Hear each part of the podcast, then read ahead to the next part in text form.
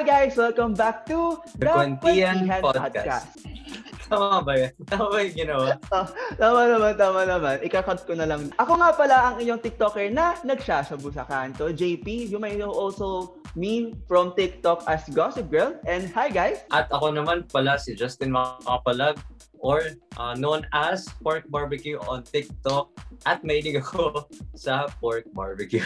Ayun na nga. So, kamusta ka, kamusta ka naman, Justin? Sa, ano, kala mo naman, ang layo ng pagitan ng mga araw. Ano? Oo Pero, eh. Kamusta ka naman? Actually, I'm okay. I'm, I'm doing very well. Hmm. Actually, I'm, nag-look forward talaga ako sa pag-film na itong episode 2. Kasi excited ako sa gagawin ngayon. I guess. Oh, pero ako, Ah, sige. Kinakabahan ako kasi nga baka ako ah, hindi ko siya sabi labaksa baka mamaya anin ko yung anuhin niyo yung fans niya. Kasi pero ano, Oo. may may vibe kasi siya na parang pag parang ewan ko kung sa perspective ko lang ano. Kasi parang may vibe siya lang pag may nasabi ka mali parang aawayin ka. Hindi ko Oh, alam. medyo intimidating. Intimidating. Oo. Pero mabait naman siya pag nakakausap ko siya sa mga chats-chats. Pero ayun. Ako kasi, hindi ko pa siya, hindi ko pa siya nakaka-interact talaga personally or nakaka-chat or anything. So, um, gusto ko lang magtiwala sa sabihin mo at sa outcome nito podcast episode 2 na to. Baka mamaya ito na yung So, reason kung bakit tayo ma-cancel. Wala na tayong platform. Eh. Ayun, maraming nangyari this week. As in, like, sobrang dami sa mga cheating. Ano pa ba? Yung sa ano ni, yung binastos ni na Vi, si Ayon, tsaka si Aura. Like, nag-aagawan sila ng time slot para magpasikat sa ating mga social media accounts. Oo nga. Pero, para sa, syempre, gusto namin kayong bigyan ng highlight viewers, um, kumuha kami ng tanong from, Mm. ayun, kay Pat dun sa, ah, itanong mo sa TikTok Tanod dahil kilala natin si Pat as TikTok Tanod. Mm. Ayun, ah, yung tanong na to galing kay Ra. Ang sabi niya, ano, tanong niya, Do you agree that religion is the root cause of patriarchy? At ano ba daw masasabi namin dalawa doon tungkol sa um, pagiging ah, correlational ng gender and social equality. Tapos yung root cause na yung religion daw. Oo. Ano daw masasabi natin doon? Wait, webinar pala to, ano? Pero ayun nga, pa- wait, bago natin sagutin pala, kung nagtataka kayo, bakit wala wala yung isang husam, wala si Princess? Eh kasi meron siyang nararamdaman currently while we are filming. As in, like, Yeah. na, nagpe-prepare na siya, and then may nangyari lang na, ayaw lang namin i-disclose kasi privacy. Mm. Pero ayun na nga, ikaw ba Justin, anong masasagot mo sa ating katanungan for this week? Hmm. Para sa akin, ano, e- examine natin muna yung tanong. Ha? Tingnan natin yung religion, root cause ng patriarchy at social inequality. And tignan natin yung history. Ah, actually, may ligaw akong basa-basa at ah, sa mga nabasa ko, ang pinakaunang civilization dati, Mesopotamian, pati Sumerian, actually lahat sila is matriarchal. Mm. So, pagan sila. Madami silang Diyos at Diyosa. Tapos, uh, pinaniniwalaan nila na pinanggalingan nating lahat is from a woman. So, basically, yung goddesses nila, sila yung main three or 'di ba sa Christianity ano lalaki yung god natin. Kilala siya into a male figure. Pero sa sinaunang mga civilization matriarchal talaga kilala yung god nila as female. Kaya nagkaroon kasi ng transitionary period from being pat- matriarchal to patriarchal. Pero nagkaroon tayo ng transitionary period from uh, matriarchal to patriarchal. Kasi nag-boom yung monotheistic religion. Ibig sabihin, nagkaroon na ng mga religion na iisa lang yung Diyos. Doon sa Egypt, yung uh, Zoroastrianism, and etc., yung Christianity, yung Islam.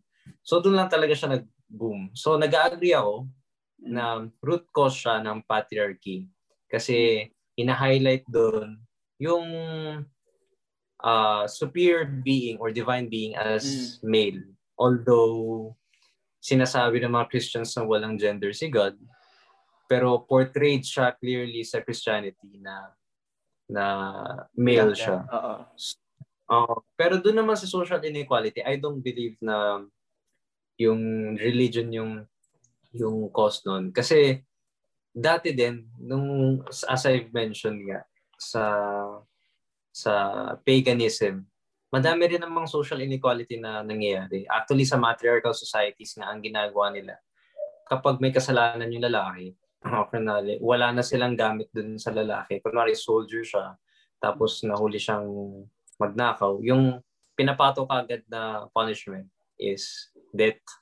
Hmm. So, makita mo, either matriarchal or patriarchal, meron talagang social inequality. Pero, mag, nag-agree ako na yung religion, siya yung root cause ng patriarchy. So, hmm. yun. Yun yung masasabi ko. Well, ako, I don't want to speak fully as, ano, parang, ayoko magsalita na parang meron akong knowledge as a whole.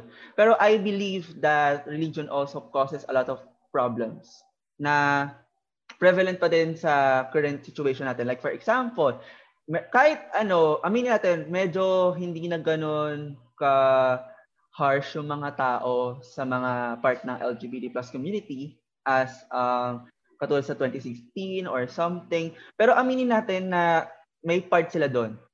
May part sila yung religion. Kasi, ang, ay, according kasi sa napanood ko sa TikTok, um, wala naman daw talaga na, na sinasabi sa Bible from 1936 or 1940 sa version na yon na parang bawal hmm.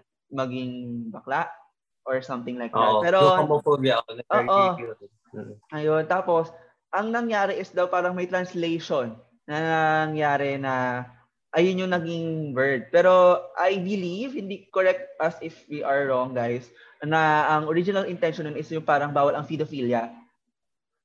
Mm-hmm. Ang, ang pagkakaalam ko. So, dahil mm-hmm. doon, um, sana kinorek siya ng maaga kung napansin naman pala na may mali na. Kasi, um, aminin natin, ang daming, ang daming um, parents ngayon, or kahit mga sa generation natin, na homophobic pa din, na mm-hmm. nagamit yung um, religion as an excuse na hindi daw, hindi ka makaumunta ng langit, ganyan, hindi dahil bakla ka. Mm-hmm. Ako naman kasi, wait, share ko lang ha. Um, ako kasi nung bata ako, hindi na, hindi pa naman kasi ako out noon, tsaka wala pa akong malay sa mundo nun. Ano yon nasa tutor kami, na pinag, pinagtututoran ko. Tapos, may nagsabi sa akin na guy na, na, na ano, parang classmate ko siya sa tutoring na yon. Ang sabi niya sa akin, huy, tingnan mo yung Bible, bawal daw ang bakla. Like, syempre, ako, parang, parang, I can foresee na I can send something na parang ganun nga ako. Kaya natakot part din yung religion as uh, for me. Kaya ako naging parang um, closeted for a while. Alam mo yon mm-hmm.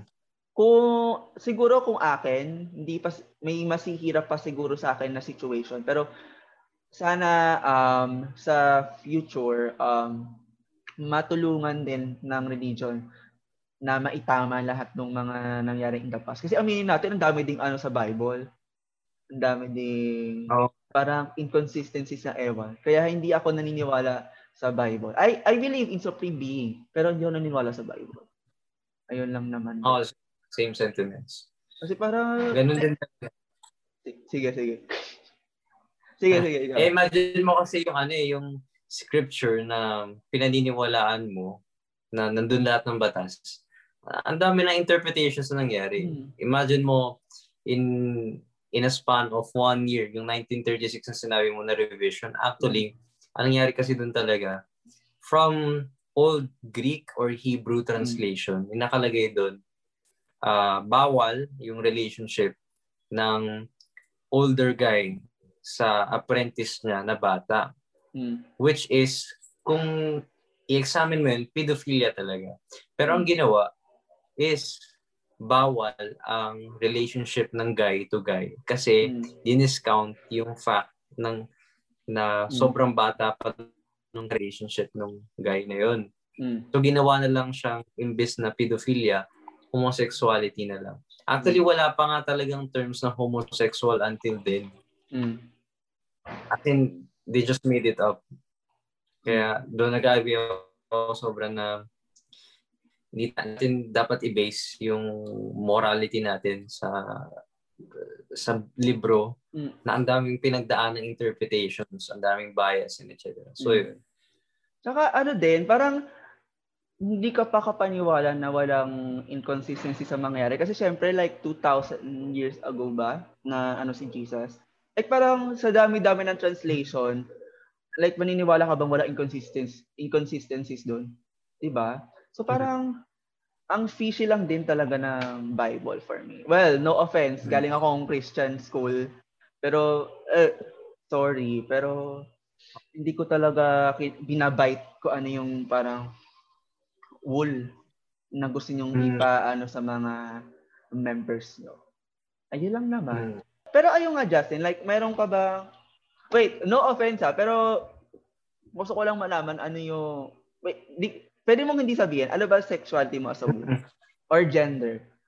Um, sige, unahin natin yung sexuality. Mm. Um, I am attracted to men, women, or at sometimes, hindi ko na pinapakialaman on what's between that person's legs. Mm. I, kunyari, may makita akong androgynous na guy or girl. Mm. Um, pag attracted ako sa kanya sexually, wala na sa isip ko what's between their legs since attracted naman sa both. Ah. So, yun. So, tapos, Actually, nalito nga ako eh. I, I identified myself that as pansexual. Pero na-realize ko na parang hindi yun yung identity ko. So, I just let it be. Tapos yung sa gender naman, gender expression ko, masculine. Pero yung gender ko mismo, fluid. At times, mas um, attracted ako towards one gender. At times, uh, one out of hand na. At times, basta ganun. Feeling ko, queer ba tawag doon? Tama ba yan? Ano, ano? Hindi kita na... Queer ba? Or gender non-conforming? Ah, ayoko i-ano, pero as, as far as I know, queer. Queer. Pero oh. baka, ano, Kasi, i, baka mali ako, so correct yun na lang din ng mga nanonood. Ako rin eh, baka, baka mali din ako. Ayaw Kaya... namin, ayaw namin maka-offend po guys. So, ayun. Mm-hmm. Pero for me, ah, um, siguro kung ayaw mong i-label yung sarili mo, wag mong i-label. Like, kat- oh, sarili mo yan eh. Sarili mo yan. So, pero ano, coming back to the original question, um, meron ka ba ding experience na parang yung sa religion, naka-affect siya sa um, sa pagkatao mo? I mean, in a bad way or whatever. That, ano, hmm effect ng religion sa gender, sa soji mo? Mm, sa tingin ko, hindi siya masyado sa soji ko eh. Mostly sa, ano eh, sa thinking ko towards other people at sa kung ano yung tingin ko yung soji nila. Pero yung sa soji ko, parang uh, growing up kasi, parang sobrang naging secure na ako na kung ano yung gusto ko na ako, ito ako, either i-closet ko yung sarili ko, itatago ko, or i-reveal ko. Pero hindi ako masyado nababother kung ano man yung outside factor. Kung kunyari, kung anong... Kasi ako galing ako sa Catholic school from mm. kinder, elementary. Mm. Pero dahil sa exposure ko sa internet sobra, sobrang open-minded ko, hindi, never ko pang na-experience na maging constrained within the ideas mm. ng Bible or ng church. Hmm. So, alam mo yun, lumaki ako growing up uh, na hindi ko, hindi ako nagpasa ako. Kumbaga. Hmm. Tapos, mas nakikita ko yung sarili ko as someone na kinokorek yung tinatry na sumakop sa akin. So, nagkaroon ng, ako palagi ng rebel figure sa loob ng bahay. Parang pag sinabi ng nanay ko na, na, hindi, pang babae yan. Ba't mo sinusuot? Ang sabihin ko, uh, gagamitin mo ba to sa genitals mo? Kung mm. hindi, edi pwede to para kahit kanino. Parang yun yung sasabihin ko. Mm. Tapos, kunyari, pag sasabihin, oh, recently kasi ito yung sinabi sa akin, bakit ka magpapahaba ng buhok? Babae ka ba? Sabi ko, bakit? Pang babae lang ba yung mahabang buhok? Mm, so, mm-mm. alam mo yun, um, hindi ako nagpapasako palagi. So parang walang naging epekto sa akin yung religion. Kasi strong strong yung personality ko towards it. So mm. ayun. Well, ang na- ang nakikita ko nga is talaga um siguro sa generation natin, siguro sa mga pinanganak sa early 2000, feeling ko talaga ang parang the ang na, pinaka naapektuhan ng religion is yung mga feme. Mm. 'Di ba? Mm. Mga feme. Kasi Mm. ah, prevalent pa din naman kasi ngayon yung mga mass to mass for mass. Alam mo yung kahit sa Mm. kahit sa community, meron pa din naman internalized Mm. ano eh, internalized homophobia, eh. 'di ba? So parang Mm. ewan ko ba, siguro eh, part na din talaga ng re- religion yung itong mga nangyayari sa, sa ano natin. So ayun lang ha, um, sana Ra, nagustuhan mo yung sagot namin at sana hindi kami makancel. At dahil dyan, kung gusto nyo masagot namin ang inyong mga katanungan sa buhay, kahit ano pa man yan, ay mag-tweet lang kayo sa Twitter ng inyong questions kasama ang hashtag KTH and don't forget to tag us at Kwentihan. K-W-E-N-T-E-A-H-A-N. So, ayan na nga. So, nasagot na namin ang inyong katanungan. At ito ang itanong mo sa TikTok Tanod. So, ito na nga ang pinakahintay natin segment para sa episode na ito. Dahil may guesting tayo. Isang sikat na personality sa TikTok, Instagram, at nakikita natin siya sa mga TV screens natin katulad ng Hiwaga ng Kambat at sa Kadenang Ginto bilang Maureen na si Bea Bore sa pagbabalik ng The The Kwentihan Kwentihan Podcast. Motorbike, motorbike, motorbike, bike, bike, bike, bike, bike, bike, bike, bike, bike. Ngayon nga nagbabalik ang The Kwentihan Podcast. At kasama naman ngayon ni Justin si Miss Bea. Nakikita niyo siya sa ating mga screens. Ayan, Miss Bea, it is really a privilege to have you here. Kasi syempre mas mataas yung platform mo naman. Wait Mas ano ka? Bow down. Thank you kasi naisip niyo ako.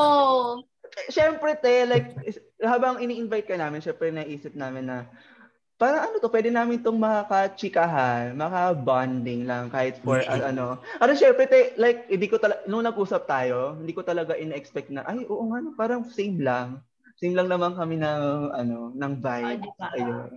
So, ayun lang nga. So, ayun lang nga. So, mangyayari ngayon sa, ano, sa podcast namin, kakumustahin mo natin si Miss Bea. Ano nga ba ang nangyayari sa iyo recently, Miss Bea?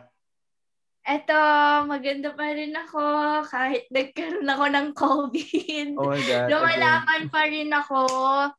And ayun, masaya. Masaya pa rin. Mm. Ayan. Pero ah, kamusta naman ang COVID, ano mo, kung gusto mong i-share, kung hindi okay lang. Kamusta naman ang COVID um toto experience mo? Like Sa saan- totoo lang, nung nalaman nung mga friends ko, ang Mm. una nila sinasabi, ha? Bakit ka nagko-COVID? Hindi ka naman lumalabas. Tapos sabi ko, eh, na, na, syempre, nahawa ko kasi someone from our household Mm. nagkaroon Mm. ng COVID. Eh, pare-pareho lang naman kami sa isang roof. So, yun, nagka-COVID. Tapos, um, ang pinaka-traumatizing siguro na nangyari, yung pinaka-traumatizing na symptom ko is nawalan ako ng panlasa. As in, wala talaga akong malasahan. Mm. I sound so OA right now, pero Mm. totoo, napaka, nakakabaliw talaga siya kasi hindi ka, mawawalan ka ng gana kumain, pero at the Mm. same time, para labanan siya, kailangan mo kumain ng kumain.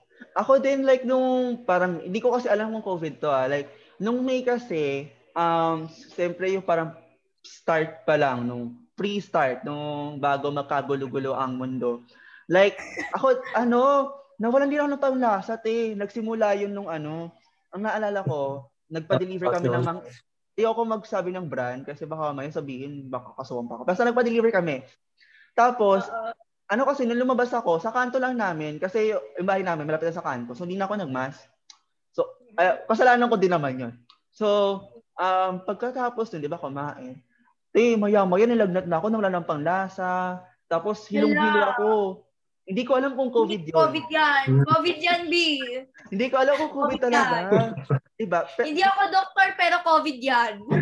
nakakatakot. naman yung COVID scare. Oh, oh, nakakatakot as in like um mawala ng panlasa. Tapos alam mo yung katawan, ito yung pinakamalalang sakit ko. I swear. Like pagtatayo ka, parang gumaganong-ganon yung alam mo, yung Totoo. alam mo yung ulo mo, 'di ba? Para na, para ka nasa roller coaster kaya sana sa mga nanonood sa amin, um, please take care of yourselves. Yes, Ayun. guys. Mm, tama yan. Ikaw, Sobrang- Justin. Ay, sige, Mars. Ano, ikaw Ano, muna. at gusto ko lang malaman sa ano, ano, Mm. ay, Sige, sige, Ano Justin. ko. Ay, kung ano yung ano naging parang process, paano, paano mo nalaman na na may symptoms ka na, tapos kailan ka ah, Hmm. napatest, kanino, paano mo tinawagan, paano yung naging process ng overall recovery mo para naman ah, ma-educate yung viewers natin kung ano yung Okay. pwede nilang gawin just in case it happens to them. Okay, so ganito. Nagsa-start ako sa simula. Mm. Kasi, nagbe-bake ako. Mm. Tapos, syempre matamis yung binibake ko. Tapos, kinain ko. Tapos, eh, yun na nga, yung isang household namin, parang nag-aano na ako, baka may COVID to. Pero naisip ko, ay hindi, wala, wala. Naging positive pa rin ako. Tapos, Mm. kumain ako ng matamis. Tapos, Mm. for the first time, biglang sumakit yung deep, yung ano ko, sore throat ko. Mm. As in, sumakit talaga siya. Tapos sabi ko, hindi, dahil lang to na ano, ano yun? Baka na, Na- sa, Oo. na-stuck lang, na-stuck. Baka na-stuck Hindi, lang. nasobrahan ako sa sweets, gano'n. Ayun, oo, Sa- ayun. sobrahan lang ako sa sweets. Mm. Tapos, eh, eh, the week before that, nagpa-swab kaming lahat kasama yung employees ng dad ko kasi yung Mm. tito ko nagka-COVID siya. Tapos, parang protocol lang na kailangan magpa-swab Mm. um, galing sa government. Mm. Um, Mayor Joy, baka naman pwedeng speed up yung process. Kasi one week, one week namin nalaman yung results namin. Mm. So, ako, negative ako, pero yung kasama ko nga, positive siya. Mm. Eh, nakasama, naka-close contact ko na siya for like Mm. five days, three days, Mm. mga ganong days na, as in Mm-mm. direct contact talaga. So, ako, alam mo, ganito, wala akong kilala sa med wala akong masyadong kilala sa medical field. So what Mm. I did was I contacted my friends, like kahit sino talaga Mm. na hindi ko sure kung may connection basta kinontak ko na lang. Mm. Tapos tapos since ayun na nga um hindi na ako nagpa-test sa libre kasi Mm. no Dami na offense- kailangan. Oo. Oh, Tsaka, ang tagal talaga ng result. So, if gusto nyo talagang malaman mag-agad, tsaka Mm. para sure, and para mag, ano ba, ma- ma-stop yung anxiety nyo, magpa-test Mm. kayo sa private. So, ayun, nagpa-test ako sa private. Mm. Tapos, ayun, after 12 hours, nakuha ko na yung results. Yun nga, positive. Ang bilis. Ang bilis lang pala. Yes. bilis. Oo. oo. Mabilis Ay, lang naku. siya. Well, ano pa bang ina-expect mo sa Pilipinas, di ba? Kung saan parang nakastock lang tayo, wala tayong Mayor ginagawa, di Joy, ba? ayan. Oo. Sana nanonood ka, Mayor Joy.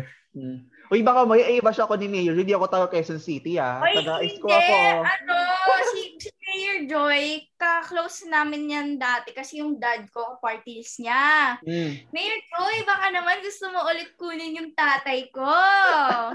Mabait Diba? naman yun sa'yo, Mayor Joy. Uy, pero di ba, ano, wait, pwede ba natin pag-usapan? Pero di ba marami siya naging issue last year? Si Mayor Joy. Oo, marami siya naging issue. Pero at the same time, hindi reliable yung source ko. Pero kasi, ayun nga, Hmm. marami din kaming political connection. I heard she Mm. stopped corruption among LGUs, ha? Yes. Totoo ba? Ay, wow naman Hindi ko pala. nga sure. Hindi ko nga sure. Yun lang yung chika. She stopped corruptions among um LGUs. Hmm. Kaya, ayun. Pero no offense sa kanya, tawang talaga, tawang tawa talaga ako dun sa meme yung kay Ai Ai. Mm. Oo, oo, oo. Pero alam nyo, ano, um, ang pas sa pagkakaalam ko, um, si Mayor Joy Belmonte, alam niya kung paano mag-own up sa mistakes niya. Kasi Hmm. at Ito. some point, meron siyang nirelease na statement dati na sinasabi niya na, I'm sorry, this is, dito kami nagkaroon ng deficiencies at pagkukulang. Tapos ito yung pwede namin gawin para to make up for it. Kaya Mm. ayun, um, for for some reason, medyo um, gumaan loob ko sa kanya dun sa Mm. move na, na ginawa niya yun. Kasi inamin niya yung mali nila Hmm. within the LG when they try to fix it. Compared naman sa ibang politicians dyan. Hmm. Di ba? Kaya, Oh my God. Kaya, Ano diba? kung kapal ang mukha? True. Kaya dapat yung mga politicians, wag yung dinedefend. Like, i-call out nyo kung i-call out nyo kasi trabaho din naman nila yon Tsaka binabayaran natin sila. So, Totoo. hindi ko talaga kasi magets yung mga DDS. Like, pinapakain ba kayo ng tatay niyo? Ano bang ginagawa ng tatay niyo sa inyo? Wala. Diba? Oo, eh diba? kasi naman, sis, yung birthday cake kanin. Kaya, tapos, tapos yung may lechon naman pala. Like ano, paawa, sad boy yung puta. Ay, sorry, Spotify. Pero wala naman kayong pake. Sad boy. Tsaka ano, alam, naalaman niya yung issue niya na ganun ako eh. Ganun talaga kapag ano, umaalis daw siya. Ano yung puta, jowa ka ba? Jowa ka ba? Di ba? Ano yun? Oo, totoo. Kasi ang dami din naman kasi niya talagang ginagawang fishy. Like, ang laka, yung, I mean yung government, sige. Ang lakas sila makasisi Hmm. sa mga tao. Pero tingnan niyo si Duterte, like sa gabi, nagmo-motor, like, di Di ba ko kung ma- ano-ano? Hindi ko magets eh. Yung, yung, yung health, yung pag-check natin, yung updates na binibigay nila sa atin, bakit nila tayo binibigyan ng updates na Diba? nagpapakasaya siya? Mm-mm. Lumalayo siya sa topic. Mm-mm. Tapos Parang, kapag eh, support, di ba? Mm. Mm million-million ng Pilipino, uh, naghirap na sa, sa gabing yun kung kailan siya nag-bike. Wala sila Mm. maka, makain that night. Mm-mm. Tapos, ang ibibigay sa atin na update, nagbabike siya, eh ano gagawin natin doon? Mm. Di Hindi ba parang- Exactly. Wala, wala, wala Tsaka- talagang kwenta. I'm so Tsaka- sorry. Bro, tsaka ang sad lang na kunwari, you support this party, they will label you as a color na. Like, Mm. Kasi hindi naman sa pagiging ano ba, dilawan, pero Mm. kasi si VP Lenny, she's doing her job, she's doing, sh- ginagawa True. niya ang lahat para tulungan talaga yung mga nangangailangan and True. yung rebut ng mga ano ba, yung mga rebut ng Ding yung Dante supporter, Mm. ano daw, na momolitical, like, ano bang, Yeah. ako sa totoo lang ha, wala akong masagot doon kung di, ano bang mas gugustuhin nyo, yung hindi sila makakain or ano. Kasi, Diba? it's just, really doesn't make sense. Tsaka ano, 'di ba, pag walang ginagawa, tatawagin nilang ano, walang talagang ginagawa, like kung ano-ano Diba? sasabihin nila. Pag may ginagawa naman, like manamumuliti ka, so saan pepesto yung tao? Eh, di Yeah. sa- 'di ba? Like hindi ko din talaga Tsaka doon, alam. doon mo na lang makikita eh. Doon mo na lang makikita in such a short period of time. Ang dami na nagawa, ang dami na na-achieve. Imagine mo in three days, 9,000 tests na in one barangay or one, one city na yung nagawa.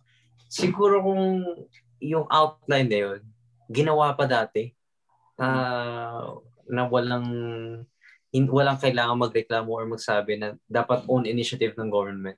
Mm. Feeling ko dami natin na-achieve. Pero since nga, since nga VP Lenny is ano carrying ano the conversation in terms of uh, government efficacy eh wala na-achieve na lang nat- yun natin Mm. ngayon ngayon pa You know what? She's just doing her job talaga. Mm. Kasi, kasi, sabi sa akin ng kuya ko before, wala naman daw mga kwenta yung vice president. Like, Kasi alam ko niya- pampalit lang. Pampalit lang Yeah, talaga sila. exactly. Kung wala talagang president, eh, baka nga, dahil nga wala, siya yung pumapalit, di ba? true, true. Like, hindi talaga lang yung maramdaman. Like, alam mo yung parang na-stuck na lang tayo sa, parang huminto lahat o sa stuck. Wala tayong process. Di ba? Tapos yung mga, alam mo yung mga um, part ng government, mga officials sa government, alam mo yung sina Duque. Sige, pangalanan natin. Sina Hello. Duque, wala. Nakikita mo ba yun? Ano? Ah, nawala siya. Nabalik Ano? siya mamaya. Naglalag lang yung video. Ah, kala ko, kala ko, ano, nag, kala ko may nasabi na ako ika-cancel ako. Pero ayun. Pero ayun, um, yung kay Duque kasi 'di ba, parang yung kagaguhan niya na um, hindi hindi siya nakapagpasa ng papers agad. Tapos, Mm. na- 'di ba? Sayang. Sayang. Grabe. Say- Siguro, kung nagawa niyo yun, wala nang, wala, wala ako ngayon Sayang. dito. sayang talaga. Pero ano, Sobra. yung Pfizer ba yun? Di ba ang alam ko, 100% na yata ang efficacy rate. Hindi ko sure ha. Basta within 90. Hmm. Within 90. Oo, na, 98, 99, gano'n. Mm. Oo, oo. Tsaka Tapos, Moderna. Tapos like, s- isipin mo yon yung effective na yung umahabol sa'yo. Ayun na yon na hindi mo pa ginawa ng paraan tapos makikita na makikita ka namin sa kalsada na nagmay dalang meter stick. Ano magagawa ng meter stick mo? Hayop ka. Ano, Hmm. di ba parang Pero yung parang- ano, Ano, ano? sa pagkakalam ko rin, yung reason kung bakit hindi nailakad yung papers din is because, alam niyo yung issue ng Dingvac siya dati, di ba? Mm. So, di ba parang failed, fa- malpractice siya sa testing and etc. So Mm. parang, ah, since ayaw ng ibang vaccines sa magaya sa Dingvac siya, ayaw nila magkaroon ng malpractice sa testing tapos ah, mal- malabel as ineffective sila. Nilagyan nila ng madaming paperworks na configurations, pati sc- ah, screening Mm. na kung paano yung protocols ng pag-distribute and etc. Tapos, ang ang problema lang kasi nun, so, may establish natin na kasalanan yun ng past government, ng nila Aquino, ganyan, ganyan. Mm-mm. Pero ang problema kasi, hindi nag-adjust kaagad yung DOH ngayon. O in short, si Duque, hindi niya, hindi niya inasikaso yung paperworks. Mm. So, akala ko ba, yung pinaglalaban ng mga DDS is this government is better. Mm. Pero Better nga out, ba? Um, yun nga eh. Is, Better it, is it really better? Mm. Tapos, di ba, Or- kapag, kapag tinathrow mo sila ng facts, sasabihin nila na, yung drugs, ganyan-ganyan. Like, hindi nga yun relevant ngayon. Oo. Yung pinapag-usapan tungkol sa ano bang inambag or ano bang ginawa nila para maging better yung situation ng Philippines ngayon. Mm-mm. Ngayon. Mm-mm. Tingnan mo ngayon, sir. Ano, ano? Sa go. news. Sabi Mm. ni Panfilo Lacson, pati ni Grace po, tungkol dun sa community pantries, di ba? Mm. Ano, ah, in desperation na daw yung masses. Tignan mo yung audacity nila to speak of the desperation of masses na hindi na daw nila maasahan yung government. Mm. Totoo. So sa kanila na yun ang gagaling. So uma- inaamin nga na nila na hindi na nga maasahan yung government at these times. Ti- Ano makasali? talaga. Sana all si Vico. Diba? Sana si Vico Kaya lang nga. nakita ko ang si Lenny. Pogi pa. Ay, sorry po. Ay, totoo naman, sis. Ang cute niya. Tsaka, ay sana all lang talaga taga Pasig. Gawin yung Pasig yung buong Luzon. Oo ka, eh, di ba?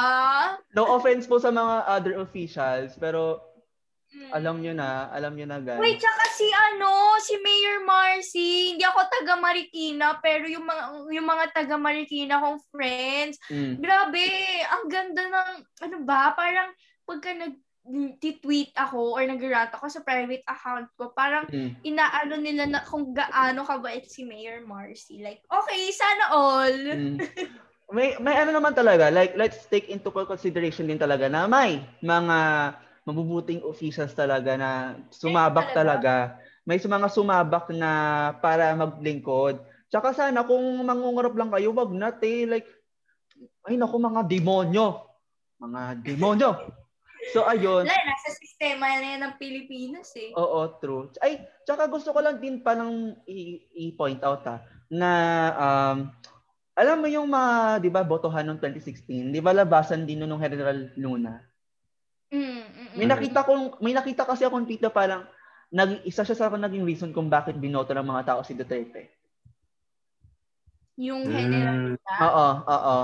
Kasi di ba ano yung si ang nabasa ko na si General Luna daw yung sa movie parang nagmumura, di ba? Parang para ma-discipline yung mga tao. Oh, Like- personality. Oo, strong personality. So, syempre, back in the day, like, parang si Duterte yung ganun. Syempre, like, Alam mo, talaga. Honestly, honestly, I supported him talaga. Like, yung, ano ba, di ba nagpa-free, Right. nagpa-free, nagpa-free lugaw pa siya? Tama Hmm. ba? Oo, Nagpa- yung Duterte lugaw. May Oo, ban yun dito. eh. Dito pa yun eh. Dito, dito yun sa area namin. Tapos, alam mo yun, parang alam niya talaga yung ginagawa niya. Mm-mm. Alam mo kung kung may ginawa talaga siya na ano ba na makakaunlad sa atin, hindi Mm. ako I I won't be afraid to say na wow, thank you po, ganyan. Mm-mm. Pero wala eh. Wala Oo. akong nakita. Ang ano lang talaga, like, um, ang galing ng PR niya. Ang galing mag-promote. Ang galing magpakita ang tao. Tsaka, ako, ako din, I'm not gonna lie, I supported him way back. Kasi nga, parang, ayun nga, napag-usapan namin last episode na parang, um, ang dating niya is parang relatable, parang pagproprotektahan ka. Totoo. Saka parang ano ba, masang-masa siya eh, di ba? Oo. Pinapatawa pa nga, eh, nagpapatawa siya. Mm-mm. Tapos, syempre, like, um, syempre na laging close sa kanya yung mga tao. Tapos parang nung nanalo na, parang nawala na. Wala na. Oo nga. Saka ang Well, dami niyang promises ganyan kasi. naman talaga mga politiko. Sa una Hindi lang naman- magaling. Sa una lang talaga. Yes! Mm. Sa una, alam mo la, kahit anong aspeto sa buhay, sa una lang talaga masaya. Char. Wow. Te, di ka, di ka Parang iyak. Di ka iyak. Kaya naman, kaya pa. Yes! Ano pa? Ayun. Kayang-kaya pa. Mm. Pero so, ayun nga. So, uh, speaking of General Luna, um, sana so sa mga media outlet, um, sana naman wag po tayo maging afraid to speak up. Kasi kailangan tayo ng mga tao ngayon. Like, syempre kami na kami naman may mga platform dito. Hindi naman namin kaya abutin lahat kasi syempre mga nanonood sa amin iba-ibang demographic.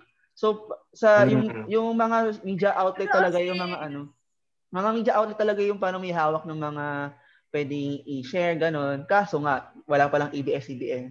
Pero yung GMA, uh, alam niyo na. Ay, wait lang. Speaking of GMA and media outlets, napanood niyo ba yung yung fact check ni Joseph Morong? Mm-mm. Oh my God, yes! Yes! Pato. Grabe, Like, like, like, timeline talaga. Mm. Bumawi Hindi ko siya. alam. I know, hindi ko alam kung sinong makakarebat doon. Mm. Diyos ko. Pero Pero- alam ko ano eh, dinilit na siya sa mga replays kung saan, kunyari sa YouTube, yung replays ng GMA. Ano, Okay parang one-time air lang. Pero merong nag-survive na records. Mm. It's all over Twitter.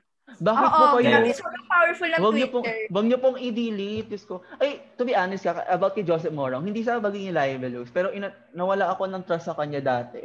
Kasi di ba yung parang, ano, yung mga time na nagsasalita si Duterte, parang hindi niya fina-fact check. Yung parang hindi niya tinatama yung, yung mga info. Parang, parang nagiging ano lang siya, trans, taga-transcribe. parang ayun lang yung Mm. nagiging, ano niya, Medyo nagiging, nag-play, nag-play safe kasi siya doon. Oh, siguro ngayon namulat na din talaga siya na Mm-mm. sobrang kawawa talaga na situation natin. Kaya ayun, um, bottom line lang din talaga. Like sana po mga media, parang awa nyo na, let's play a part in this. Kasi kayo din Oo. po, kayo din po yung may hawak. Please, sa- wag kayong magiging afraid sa kung ano man na Mm-mm. kasi Ang daming Kailangan namamatay. mm Ang daming namamatay. Hindi lang na news, hindi na videohan, pero marami talaga. Ayan. Mm, Oy, wait lang. Eh, Speaking of media, maglaro na tayo dahil may prize tayo Yes! ano sa ating mamaya. Ito ang magiging game namin. Ang pinamagata, hulaan mo ang aking palabas. Ang category po natin ngayon ay iconic lines and iconic people from the Philippines. Meron tayong um, set of 11 questions and kung sino yung pinakamataas na makakakuha ng points ay siyang mananalo ng final prize para sa ating palaro. Ayan. Pero mamaya ko na i-announce yung prize. Ayan, okay. So, yung meron tayong 11 set of questions. Tapos yung sino, yung makakakuha ng mas maraming points. Sa inyong dalawa ni Justin, makakakuha ng prize na i-reveal ko para mamaya pa. So, di natin alam yung prize. Ayun na nga. So, kumuha kami ng aming team. Kami ni Jimel. Hi kay Jimel Salvador dyan. Thank you. Siya ang production head ng The Quantian Podcast. Kasi follow niyo siya. Tapos, kumuha kami ng ano ng 11 questions. Tapos, itong 11 questions na to ay nag nagtatanglay ng mga iconic artists, mapa um, 2000s, asa TikTok man yan, mga movies, Okay. series. Ayan. So, ready na ba kayo, guys? Ready na ba? Yes! Ready na. I was born ready. Ayan, pero gumawa muna kayo ng buzzer sounds nyo para malaman natin kung sino yung unang makakasagot. Ikaw, ikaw muna, Justin. butter sound. Anong buzzer sound mo um, ah, gusto mong i ano, i-buzzer sound? Um, boses ko ba ganun? ano ano? Boses ko? Oo, boses mo. Boses ko pwedeng gawin yung butter sound. Ano Ano? na lang, aso na lang. O sige, sige, aso. Ikaw naman, Bea. Arf, arf, ganun. Ayun. Pwede ba ako? Ako? Pwede ba yon? ano ba ako? Pwede ba ako? Kailangan ako? sound ata. Ah, sige, sige, pwede na yon, pwede na yon. Ikaw, Okay, ikaw. ako, ako. Okay. Para sa ating first question. Ah, Arf, arf, arf. Oo, Justin, ano? Sino, sino, sino? Si, ano yan? Si Queen Yasmin yan. Tama, tama. Si Queen Yasmin. Ay, talaga ba? Oh. Hindi siya ganyan. Hindi, dapat ano, dapat Paano, galit paano, ka paano? habang kumakanta. Ano, ano, ano? Ano, te? Dapat Ano? galit ka habang kumakanta. Ayoko. Like, only Queen Yasmin can do the original. Nothing can beat her. Nagpe-play siya sa utak ko ngayon. Hindi ko alam. Instinct. Ay, support niyo naman yung new single niya. Ayo, ano, mahirap. Mahirap talaga maging lobat. Ay, merong bago. Meron pa ba sa ano? Sa, meron pa ba? Ay, hindi ko alam, pero nakita ko eh. Nakita ko kahapon ko siya stinok. May bago talaga, promise. Hmm. Wait, okay. So, nakakuha na nga po si Justin ng one point. Ayan. Ayun. So, Yan lang kita. sige, sige. Okay. Again, para sa ating first round, nakakuha ng one point si Justin. Ready na ba kayo para sa ating second question? Yes. Ready na ready. Ayan, ready. Okay. Hmm. Sana hindi ako impas ng mga gagayan ko kasi hindi naman talaga ako magaling. Pero ayun, let's start. Wait lang. Itatantos ko muna kasi baka mamaya iba siya ako sabihin, hindi naman siya yung nanalo eh. Ayun pa yung maano ko, mabarda pa ako ng mga TikTok nation. Okay, para sa ating second question. Hmm. Okay. Oo, Bobby, ikaw. Ikaw yung wala lang. Kahit anong gawin mo. Ang galing-galing mo. Wait ikaw, ikaw, ano ikaw, sige. Sige, sige, ikaw. Eddie Salazar Teodoro. Oh, tama, tama, tama. Ah, ang galing. Gusto niyo buuin ko? sige, Memorize mo ba yun? bubuin ko. Bubuin ko yung um, per- full script. Okay. As a true Four Sisters in a Wedding stand. Nasa Netflix Ah. po. Nasa Netflix po ang Four Sisters Before the Wedding. Ano ba yung meron si Alex Gonzaga ganun? Mm-mm. Wait, ang choppy. Ay, hindi. Si Tony siya sis. Tony, Tony sis. Gonzaga. Ay, ito. Oo. Tony. Sorry. Lights, camera, rolling, action. Action. Ayan. Oo, Bobby, ikaw. Ikaw yung wala lang kahit, kahit anong gawin mo. Ang galing-galing mo. Ako, kahit anong kayod ko, kahit anong pagod ko, kahit kailan hindi ako lumapit sa galing mo. Kasi ikaw naman talaga yung magaling. Diba? Ikaw yung matalino. Ikaw yung maganda. Lahat, ikaw na. Kapatid kita, Bobby. Kaya mahal na mahal kita. Pero alam mo yung totoo, inggit na inggit ako sa iyo. Inggit na inggit ako sa iyo, Bobby. Grabe. Sorry, baka i-match mo. Hindi po ako ano, Ang hindi po ako artist. Ay, pero meron po akong Best Actor Award. Pero di po ako artista. Sis, I felt that. Parang gusto ko nang umiyak. Thank you, sis. Where's the? Oscar? Para sa pangatlong tanong, um, ang sagot dito ay isang series, title ng series. Okay? Ito ang linya. Walang sa'yo, Nicole. Akin lang ang asawa ko. sige, ma'am. Ikaw, sige, sige. The legal wife. The legal Tama. wife. One point for you. Ayan na nga ang legal Alam niyo ba wife. yung, Ano, sige, yung sige. unang naisip ko nung, nung ano, nung si Nicole, naisip ko si Nicole Kalubag. Ibang issue yun, Mare. Baka mamaya Ay! mabash tayo. Ay! Ay, Ayun, sorry. ano, mga avid stans ni Nicole Kaluwag, mamaya, dugyog, ano tayo, Si stans. Nicole, penging ayuda. Char. Si Nicole, penging, penging bag. Pa parenta po ng bahay niyo sa Tagaytay. Nandun sila ngayon, di Bayram ba? ng chef. Oo. ganun. As an avid stan, Papayag ako, ate Nicole, kahit dyan na lang ako sa bahay mo ikulong. Hindi na ako aarte. ang yaman kasi, ang yaman. Like, sana all talaga. Mm-mm. Para sa ating fourth question, medyo mahirap-hirap to. Pero yung, mer itong sasabihin ko, meron siyang ah, movie siya, pero meron siyang prequel, sequel, alam mo na, series siya. Alam ko na to. Series siya. Okay. Pwede ba mag-search? Oy, hindi, te. Oy, bawal Bawal, bawal. Bawal yan. What if Ako disqualify ka, te? dalawang kamay ko. Mm. ko. Okay. Oh. Ayan. Okay. Para sa ating fourth question. Shut up. Bakit kita unahin? Gwapo ka ba? Ay, hindi ko alam. Ano yan? May iba pa bang line? Sige, hanap tayo ng ibang line. Ay, sige. Clue. Clue na lang. Clue. Clue. Kambal sila. Ha? Wait lang. Hindi ko mais. Wala maisip. Doble Kambal. cara? Hindi. Hindi, hindi, hindi. Pero, pero kambal. Si ano? Ano? Ano, Justin? Mara Clara? Hindi, hindi sila kambal, te. Nakambal! Hindi ko alam. sila. Wait lang. Kambal. Agua Bendita? Arf Arf? Hindi, Agua hindi. Bendita. Hindi, hindi, hindi. Isa pang line. Wag mo munang sasabihin. Isa pang line. Isa pang line. Wala na, Please. wala na akong line. Pero ito, clue na lang para masadalian kayo. Okay. Okay. Ang gumaganap sa bida na ito, sa kambal na ito, ay si Eugene Domingo. Ha? Alam Ano? ko. Kimi Dora! Tama, tama, tama, tama. Ay, hindi ko alam yun. Tama. Uy, napaka-iconic yan. Alam nyo ba, nalaman ko lang, yung, yung um, Kimi Dora pala, indie film yata siya, na naging Yeah, ano, indie- sumikat. Hindi kita. Totoo.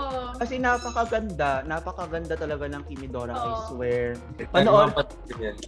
Panoorin niyo yung, Hmm. ewan ko kung nasa Netflix ba siya, pero panoorin niyo, ma- may prequel yan, may kambal sa Kieme, Oo, oo, oo, oo, kambal, ay, kambal, ano, nahulog sa, an- ang babaeng nahulog sa kanal, yun ba yun? ano yata, yung septic tank yata, iba na yata. Ay, septic tank, ang babaeng Ayun. nahulog sa tank. Oo, Ayan. maganda.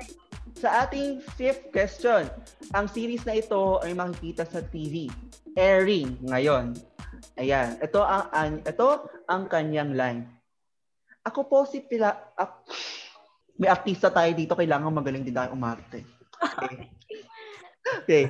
okay.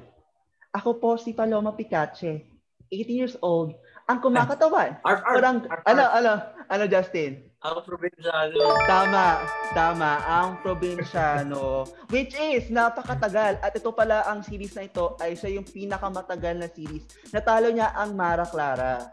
Ayan. Hmm. Oo. Eh, Mara Kuya Clara. Coco, i-cast mo naman ako, please. Di ba parang lahat yata ng artista nakas na nila eh. Si Vice Ganda, si, nga, si Maha, naka Wildflower na, nasa TV5 na. Di pa nito ko si probinsyano. Di ba? Hmm. naka-wildflower. Killer right. Di ba? hindi hindi pa rin natatapos. Pero ang alam ko, si Mahad, ang originally, siya dapat ang magiging jowa ni Coco Martin sa series. Hindi ko Oo. alam. Pero hindi ko alam kung ano alam nangyari. sa pagkakatanda ko, ang dami niyang asa ang dami ng asawa ni Coco Martin. Sa May kambal kasi siya. May kambal, Ah, namatay yung kambal niya. Namatay, Eh, unang-unang episode namatay yun, di ba? Alam Mm-mm. ko yun. Oo. Eh. Maganda siya, pero hindi ko na alam kung ano yung nangyayari ngayon kasi mahaba na, di ko na nasubaybayan. Pero ito na nga, ang sixth question. Hindi na ako magbibigay ng clue kasi sikat to. Hindi ko na lang alam kung anong pinapanood niyo ba kung hindi niyo to alam. Ito na. Sige, may acting. Kunwari ito Ay. yung lapag. Ayan, panalo. Okay. Okay, fourth question. Sino? Sino gumawa sa'yo nito? Di nyo alam yun? Ako, ako. Ah, sige, sige, sige. Ikaw, ma- ikaw, Mari, ano? Then, Hindi, te! Hindi! Bago pa to magkadenang ginto. Mas una to sa kadenang ginto. ito ba yung kay ano, Erich? Hindi, te, hindi. Sige, another another line. Gold is out. Ay, hindi. Bali pala. Is out. Gold is in. Ayan. Ah, hindi ko, hindi ko alam saan galing. Kakasabi lang natin ng Ano? TV show na to kanina. Sinabi ko to.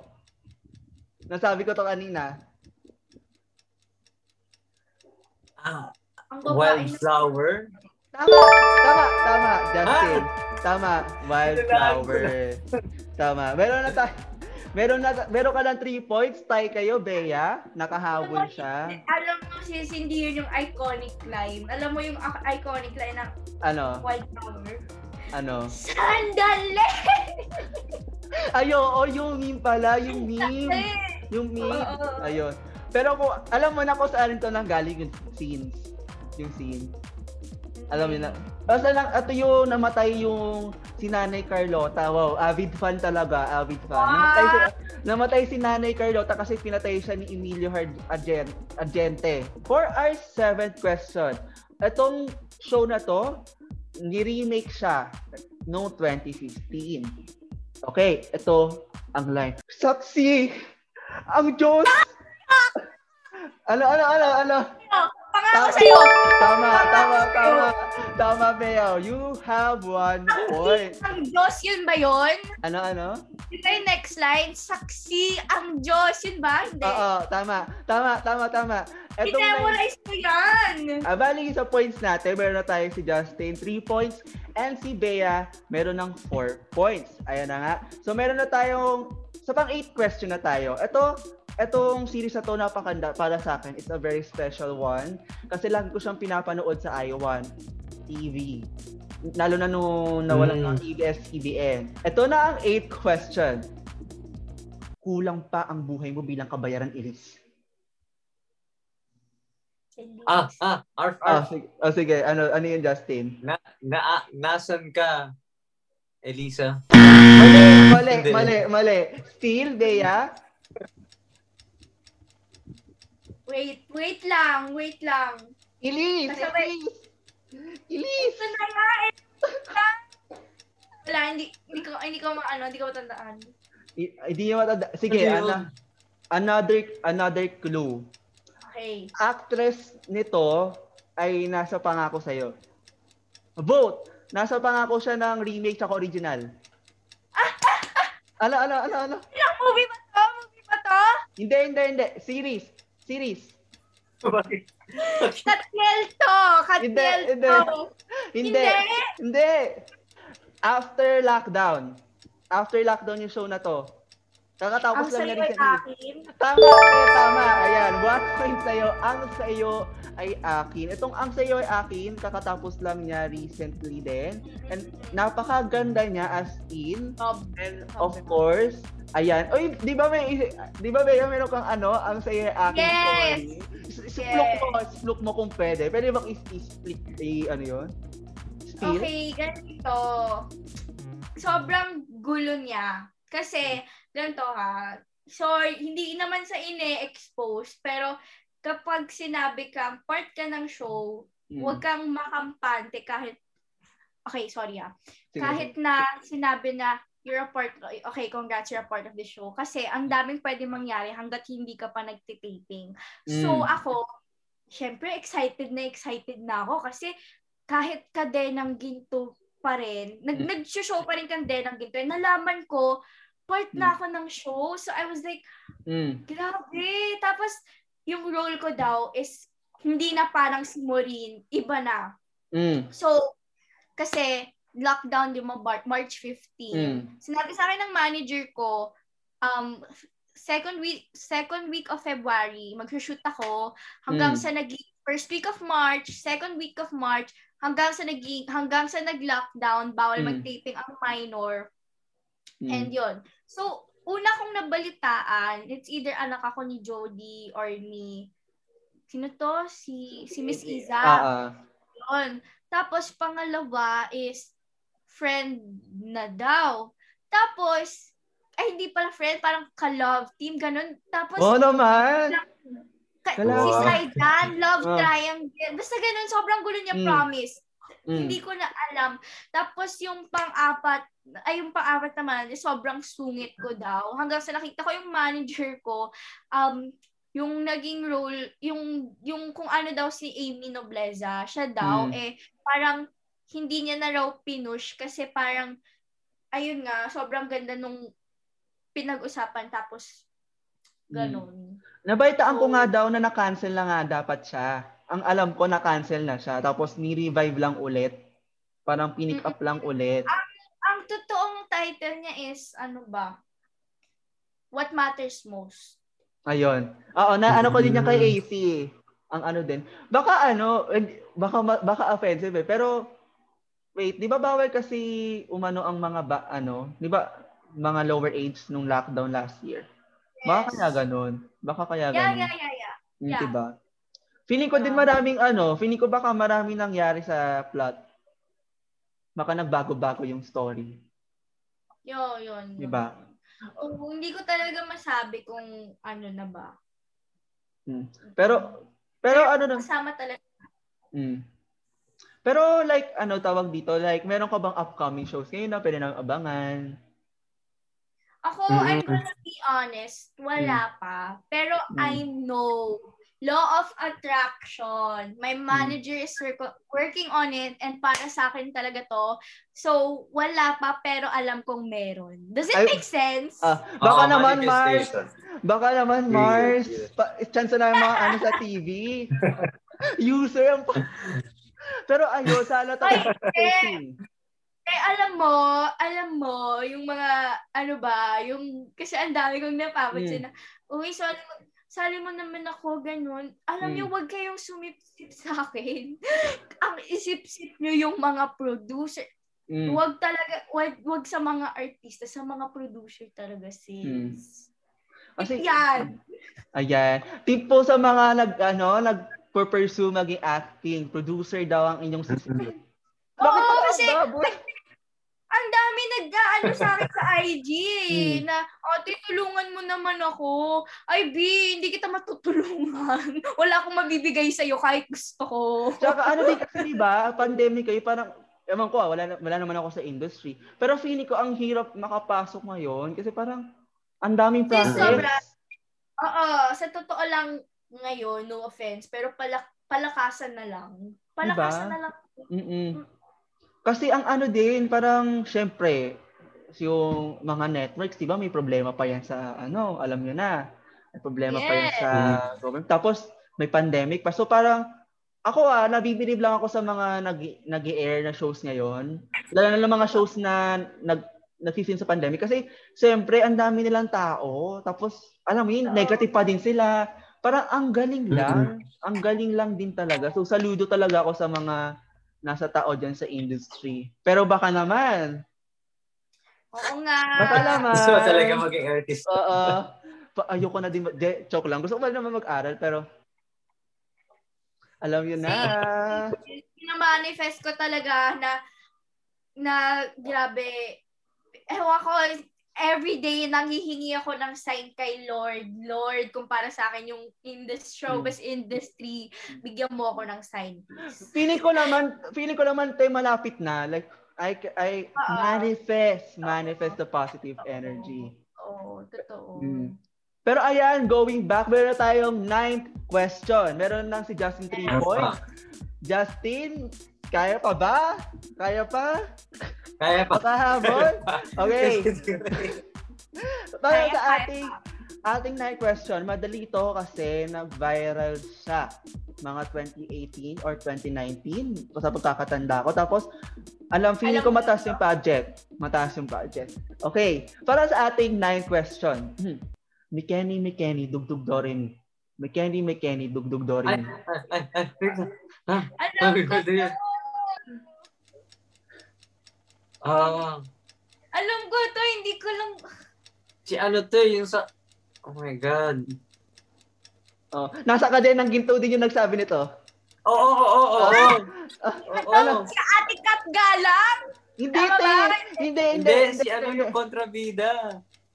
si Ate Dimple Surwala Ah, si Kim ah, Molina Oo. Hindi. Pero title, title, title dapat ng show. Title. Ano, ano? Tama, tama, tama. Oo, bagay. Bagay. Tama, panalo. Again, meron na. You gain one point, Miss Thea. Ayun na nga, meron lang No. tayo. Meron lang tayong two last Nasa question. dulo na ng dita ako. Yan, tapos sasagot kong agimat eh. Bagani pala. Wait, may agimat ba? Ano yung agimat? Ay, yung yung... Ay, yung ano? Yung espada-espada si Coco Martin. Ay, yung ba yun? Agimat Hindi si ano yun, si yun Bong. Revilla. Agimat Mandela Ah. Cruz. Ah, Ayuman de la Cruz. Okay, sige, sige. Moving on to the next question. Hmm. Oh, si- sikat, din na, sikat na naman to. Pero movie siya. Kailangan yung ah, hulaan yung movie title. Another clue, three words ang movie title. Okay? One, two, three, go. But ito kasi yung mga piniling tanong eh. Hmm. Anong karapatan mong hingin ang isang bagay na ipinagdamot mong ibigay? I deserve an explanation. Ah, ano, ano, ano, ano, ano, Starting over again! tama, mali, tama, Hindi ko alam. Wait Tama. lang. hindi ko alam. ano. Favorite movie ko yan ng Hmm. Star Cinema. Like, wait lang. May ipapakita. Ay, hindi. Wag na nga. Ano yan, ano yan? Starting over. Yan ba yung si Sharon Cuneta? Hindi. Hindi, si ano, Tony, si Tony Gonzaga yun. Ah, Tony Gonzaga.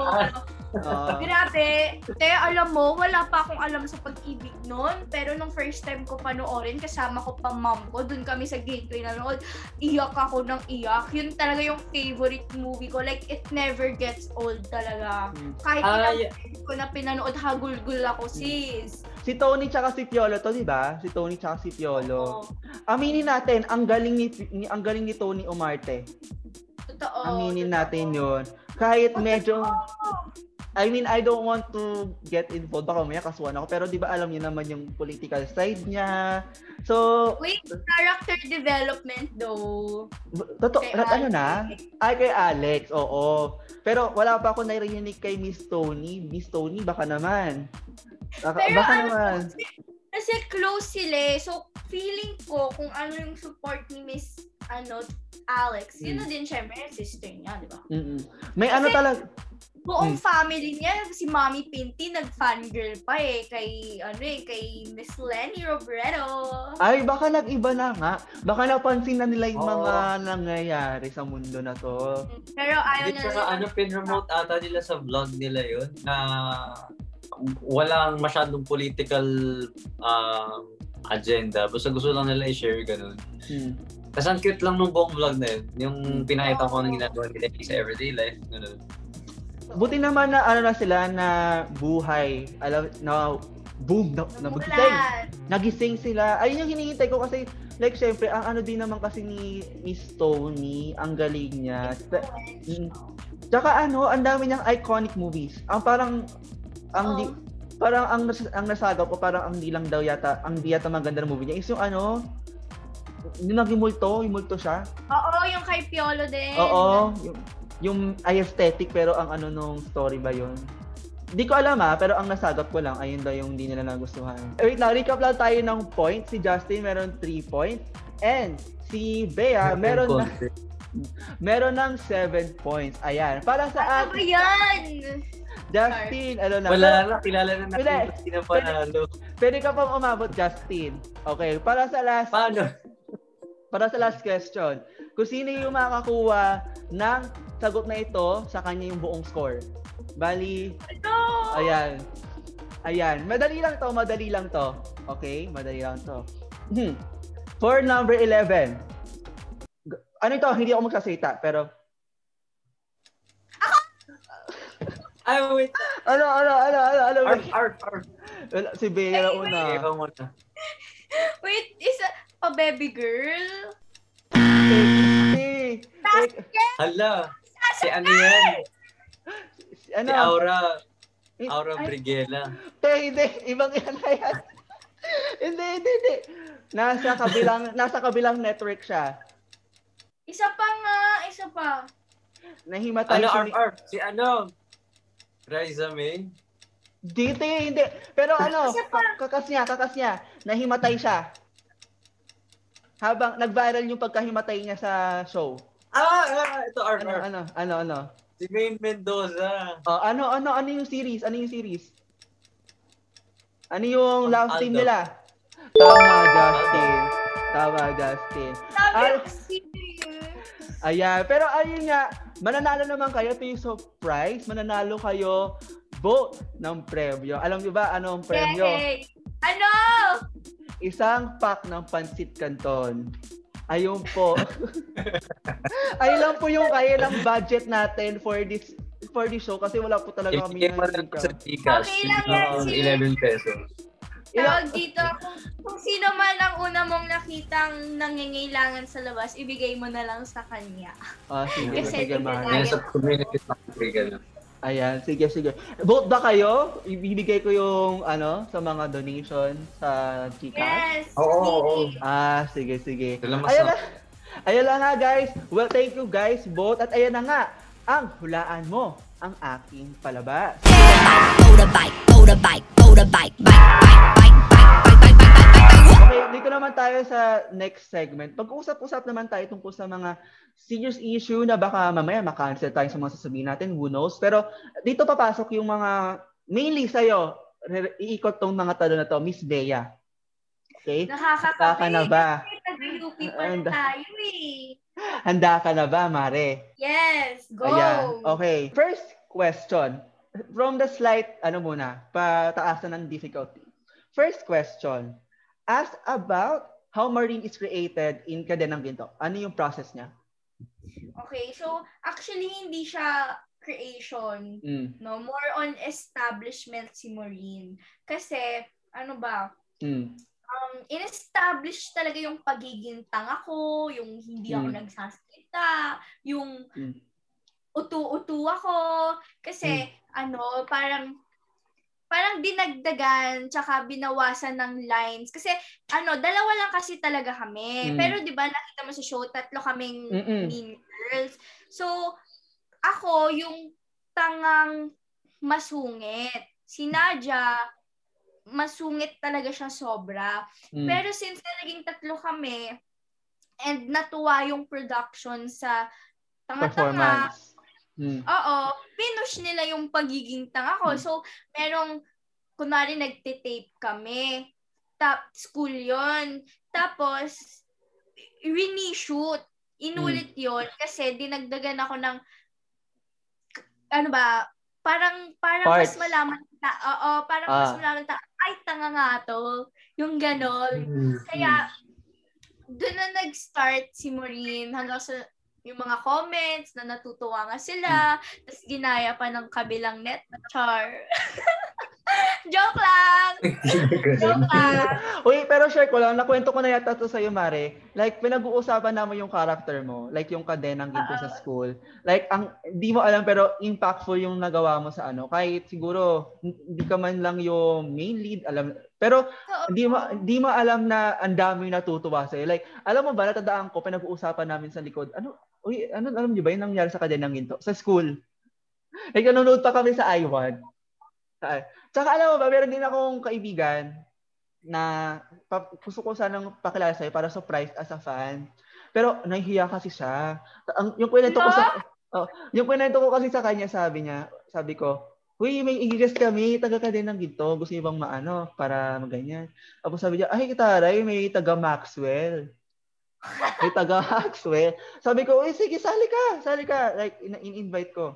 Ayaw niya. Like, nahihiya siya. Pero, ayun. Sad naman. Sana abot pala tayo ngayon.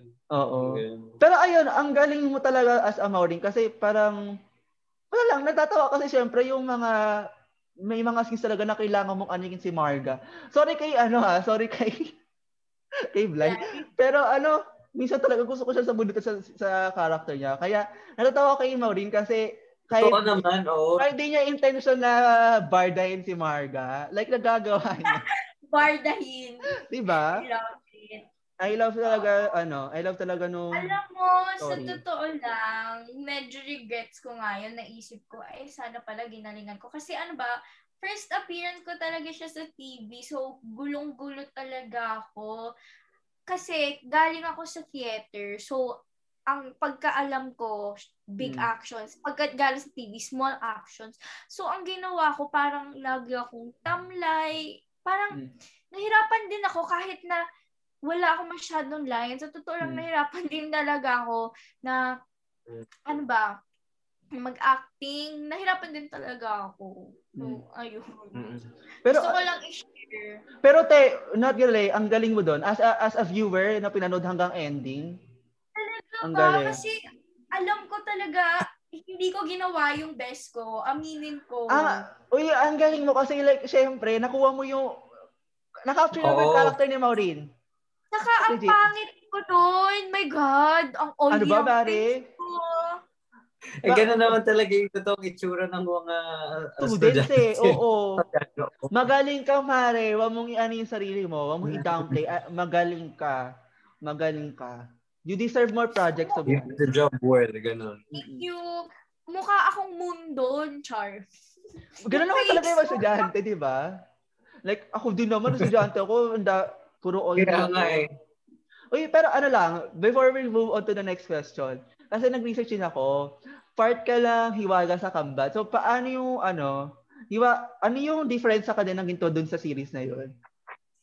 Hmm, oh my God. Pwede ko bang ikwento yung experience ko? Sige, go Kasi lang. kasi yan, pack up kami 11pm kadena Mm. dito next day may shoot ako as a starting artist aminin ko hindi ko kaya yun doon ka lang na-realize te alam mo kaya alam mo na-realize ko ha kaya Mm. pala yung mga art- ch- charot hindi hindi siguro ito nag-apply for all pero feeling ko kaya nadadalian yung artista umiyak dahil sa director pero alam mo yung scene kasi dapat happy, energetic, Mm. alam mo, sinisigawan talaga ako ng director. Gusto ko talagang maiyak. Eh, Oh as in, grabe. Imagine mo, first scene, first, ano, tawag dun, sequence, first sequence ka, Mm. tapos ang daming nanunood. Kasi, ano siya, open space siya, hindi siya nasa Mm. classroom. So, ang daming nanunood. Tapos, te, nanginginig ako, sinisigawan ako ng director. Ganun ba talaga? Ganun ba talaga sa industry na yung gaganunan? Totoo That- yun, totoo yun. Oh my God. Pero, after ng taping, Mm. after ng lahat ng yon ano, para, it's just really for work, para ma-motivate ka. Mm. Pero, totoo lang, ako, kung ano-ano na nasa isip ko, sinasabi ko, hala, ito na ba yung last project ko? Ganun na, hanggang sa nakalimutan ko yung line ko. Diyos ko. Wait, pero kumparte ako na hindi ito. Kasi ano ka na din naman eh, na man- marami, na- marami ka na din na, marami na din nakakilala sa'yo. So, I feel meron pang projects yan para sa'yo, Mare. Like, let, let's just wait, siguro. Kasi syempre, Yeah. pandemic din. So, Yeah, ayun. yeah, yeah. Totoo. Mas madami. Saka gano'n naman talaga, Oh, ah, sa totoo. pagkakalam ko gano'n talaga yung industry, yung hindi ka kaagad nagbo-boom in Oo. sa, sa first. O Ganun. Saka, sa totoo lang, sobrang swerte ko na kasi um, nagkapangalan ako agad sa skin. Like, ayokong umangal. Ano lang talaga, thank, thankful lang talaga Mm. ako. And yung mga iba, hindi nila maintindihan yun. Mm. Pero, ayun, sobrang, I'm just really waiting. Um, alam kong hindi ko pa time, pero dadating talaga yung time Mm. ko. Hmm. Darating din naman talaga, meron lang talaga tayong, ano nga, ang sabi nga, sabi nga nung meme, God timing is always right. Mhm. Napaka, napaka-religious. Sis, totoo naman kasi. Mm. Totoo. Ayan. Pero So, ayun, mm.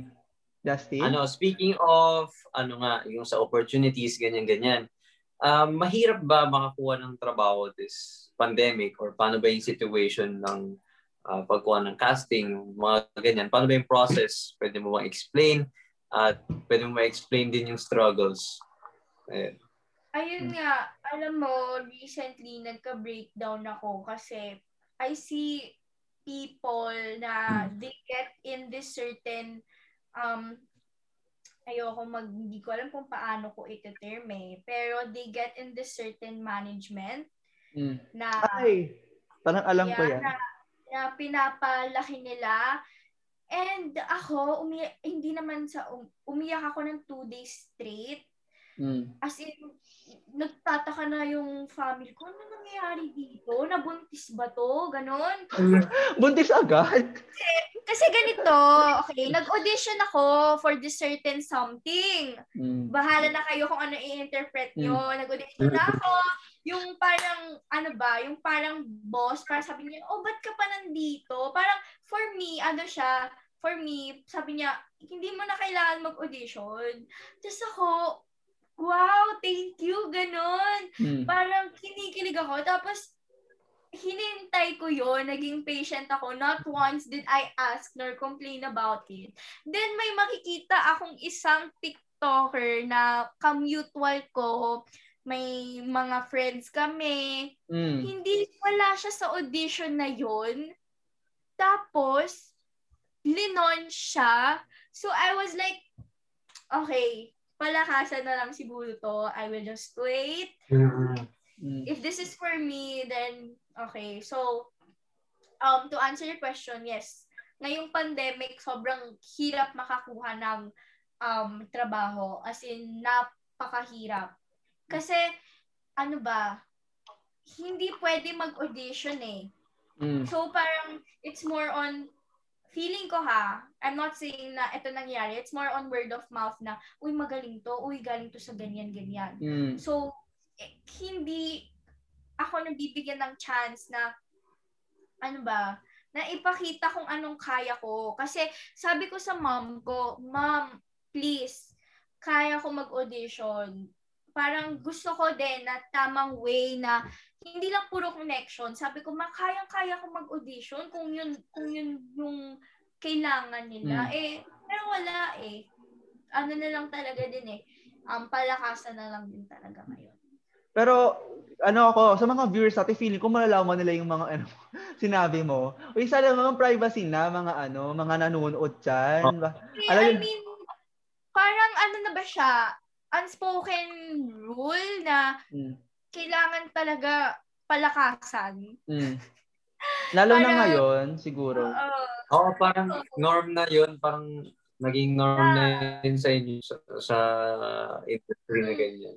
totoo. Pati Pero din naman sa ano, madami pa rin na na-discover talaga sila. Meron talagang mga ganun. Pero siguro bihira na lang ngayon. mm. Pat, pat, pati din naman sa mga ah, sa ibang industry. Like yung parang sa work pa lang, pag ano 'di ba? Yeah, exactly. Yung kunari yung tito mo engineer tapos ikaw engineer, edi may katrabaho ka na agad, 'di ba? Totoo. 'Di ba? Ah, Pero alam mo kung saan yun hindi gumagana? Saan? Sa mga pilot, sa mga flight attendant. Totoo ba? Uy, mahal Oh, din siyempre, kailangan skill nun. Mahal kasi, Ah, 'di ba? Like million-million yata ang magagastos mo doon. Kasi isipin mo, kung kung magiging pilot ka dahil sa connection, Diyos ko, ang dami nang namatay na tao. Totoo. mahal pala. Ma- kaya mahal kasi ang dami mong buhay na ano, nakasalalay sa iyo. Parang Ang ano, mahal. alam ko yung isang ano eh, yung training ng uh, maglilipad ka ng aeroplano, abot ata 20k. Eh, kailangan mo ng course ng hanggang sa apat, hanggang or eight na ganun. So, sa pagpapalipad mo pa lang, sa test drive mo, makakagastos ka na itong 100 to 500,000, mga ganun. Mm. Oh, Oh, mahal mahal. nga daw. Let us ask you this question. Are you living in a double life? If yes, how? Um, sa totoo lang, hin- gusto kasi ng family ko, ang ipakita kong self ko is, ano ba, heart evangelista. Mm. Gusto nila na mahinhin ako. Pero Mm. as sa nakikita nyo, hindi talaga ako ganoon. So, ano ba, ang dali ko lang talagang maging kaibigan. Kung makausap sa akin, nako, alam mo. Totoo yan. Totoo ang yan. Ang dami- dali nga makikaibigan. Oo. Oo, ang dami kong fans na naging friends ko. Hindi ko sila tinuturing na fans. Yung admins ko, nako, Hmm. Diyos ko. Hindi hindi ko nga magets kung bakit hanggang ngayon nahihiya sila sa akin. Like, kasi, ano, being in this industry, na-realize ko din na yung mga artista, tao lang din sila. Like, pag Mm. nakilala ko Mm. sila, there's nothing special about it. Pero Diyos ko, kung si Daniel Padilla, magpa-fangirl pa rin ako. Same. Same. Ang cute. Ang, sorry, ah, ang cute talaga ni Daniel Padilla, I swear. Te, I swear, napakabait niyang tao. Diyos ko. Bago ako nag-showbiz, wala talaga akong pake. hindi talaga ako nag-aayos. Hindi ako Mm. nag nagpo-post talaga ng self ko. Pero na-realize ko kasi kailangan eh. Yun yung kinakagat ng muscle. Mm. Pero if it were up to me, hindi ko talaga gagawin. I really love to travel. Kahit na extrovert ako, I really enjoy my alone time. So, ayun. Sa TikTok din, wala din na, sa TikTok, like, ah, kung makikita niyo na ba yung videos ko, like, wala akong pake sa, ano ko, sa itsura ko. Pero, kapag na, lagi scroll ako sa news, sa FYP ko, parang, shit, bakit parang, um, bakit parang kailangan malinis ka? Bakit parang kailangan Oo, maayos ka? TikTok premium, ganun. Oo, parang, Kaya sa mga struggles ko talaga, I swear. Te, oh my gosh, mom, if you're watching this, I'm so sorry. Pero, alam mo, gusto talaga ng family ko, mag-grocery ako, kailangan na haayos ako. Although, I'm I'm kinda doing it now, pero nahihirapan pa rin talaga ako. Yung tipong, kunwari, kukuha daw ako ng grab sa labas, mm. nang pa-deliver ako, kailangan daw nakaayos pa rin ako. Hindi ko talaga kaya. O kasi parang, s- sige Justin, ano yun? Ano yun? Hindi kasi ano, feeling ko parang naging standard na yun sa mga celebrities kasi kailangan nga nila i-uphold yung character nila, yung, Totoo. yung Ang dami rin na kasing pwedeng sabihin. Totoo, Ang dami rin totoo. kasi- Ang daming may masasabi. Sa totoo. Oo. lang. Parang lahat ng... Hindi naman sa sila sabing artista ako ha, pero like, sa TikTok pa nga lang, te, kapag may Oo, nasabi kang normal di ka pa maganda, nga lang na tao, dami nang sinasabi. Diyos ko magtatanong ka pa nga lang, aawayin ka na. Nagtatanong Oo nga, Kaya nga eh. Nagtatanong- Alam niyo yung video ko nung K-12, sabi ko, bakit ba, o ino, bakit pa tayo na K-12 kung ulit lang yung subjects? Tapos, still nagtatanong lang naman ako, inaway ako. Like, hindi ko talaga gets. agad ng problematic. Oo. Like, masama na masama na bang magtanong? Ay, hindi kasi. May problema din kasi sa mga tao na parang, ano, ang aggressive agad. Ang Mm. aggressive. Ang aggressive agad. Hindi na pag hindi na pag-iisipan yung mga ginagawa. Ganon. Oo. So, dahil naman tayo sa ibang question. So, since sinabi mo na merong certain boundaries, okay, sa double life mo, ganyan-ganyan, ano masasabi mo sa pagiging artista mo uh, pag, sis, pag ah, sasabi mo ng political opinions at the same time, yung paano mo na-handle yung um, different personality mo as an artist sa personality mo Hindi daw niya alam kailan daw makakabalik. Alam mo, alam mo, di ba, dyan malapit din ako sa area na yan. Mm. Ano, ano yan? Normal yan. Brown out? Promise. Oo. Power Kahit interaction nagbabayad ka ng kuryente. Kaya, ani, kaya naiinis din ako sa nung nandiyan ako eh. Pero ayun nga rin, like, so, ano ba, like, tawag dito, um, mahirap mag, ano ngayon, di ba stu- student ka rin na, student ka ba ngayon, di ba? Ah, I am a student. Ayun. Ah, tawag dito, sa st- student ka ba nung nagkakadelang ginto ka? Sis, oo, alam mo ba, di ba, ang liit lang talaga ng role ko. Pero alam mo yung school na Miriam, Mm. Mm-mm. sobrang hectic talaga kasi yung ano niya. Although, ang dami ko din natutunan ngayon, sobrang chill ako talaga sa mga ano ko, work ko. Tapos yung mga iba kong classmate, Mm. te, as in, hirap na hirap sila. Pero ako sobrang chill ko lang, I swear. Pero, yun nga, sobrang hectic. Hindi siya good for my mental health. One day lang ako mag-absent. Wala na akong maintindihan, especially yung kinuha kong strand STEM. So, middle Totoo ng yan. year, Totoo. Ang daming mamiss. ba? Mm-mm, STEM. Ang daming Diba? mamiss agad. Kaya hindi ako maka-absent. Diba? Alam mo, hindi ko din alam bakit ako nag-STEM. Mas, mas lalo na alam ko sa sarili ko na hindi ko talaga kaya mag-physics. Tapos ayaw pa sa akin ng teacher. Diyos ko, madu- sobrang dugusin. Mahirap ba magbigay na mahirap ba magbigay ng political opinions habang artista ka at the same time? Kasi syempre, inaalala mo din yung management, ganun. So, natatakot ka ba?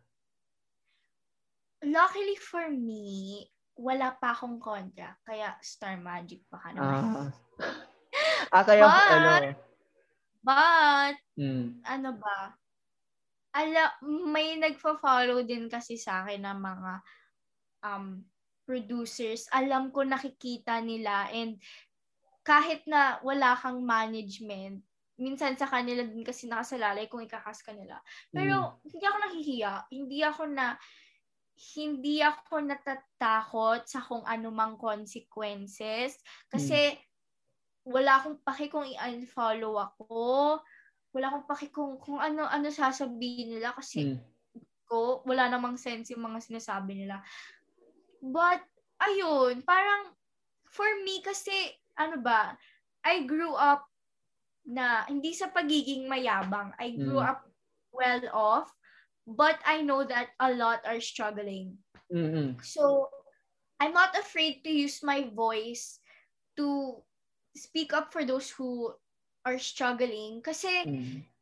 you you you can never know who you will save kahit Mm-mm. napakaliit or napakalaki ng platform mo Mm. hindi mo alam kung gaano kalaki yung impact sa kanila hindi mo Totoo. alam kung gaano kalaki yung impact ng magagawa ng pagka-speak up Mm.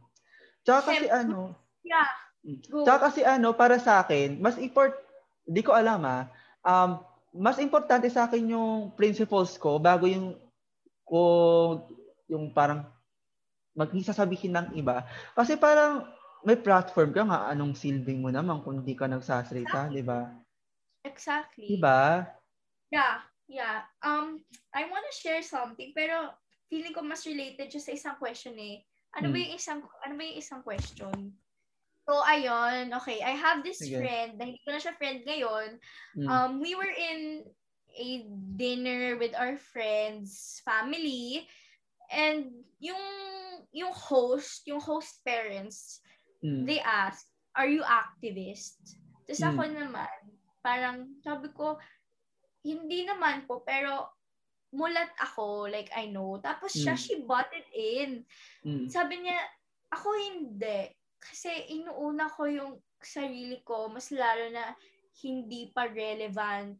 Hindi hindi pa parang alam mo yon alam ko ka alam ko kasi feeling ko kasi pinapatamaan niya ako pero she's using third person na basically ang point niya is huwag kang magsalita kung hindi ka pa naman relevant sa show sa showbiz industry. La, sino mo yan?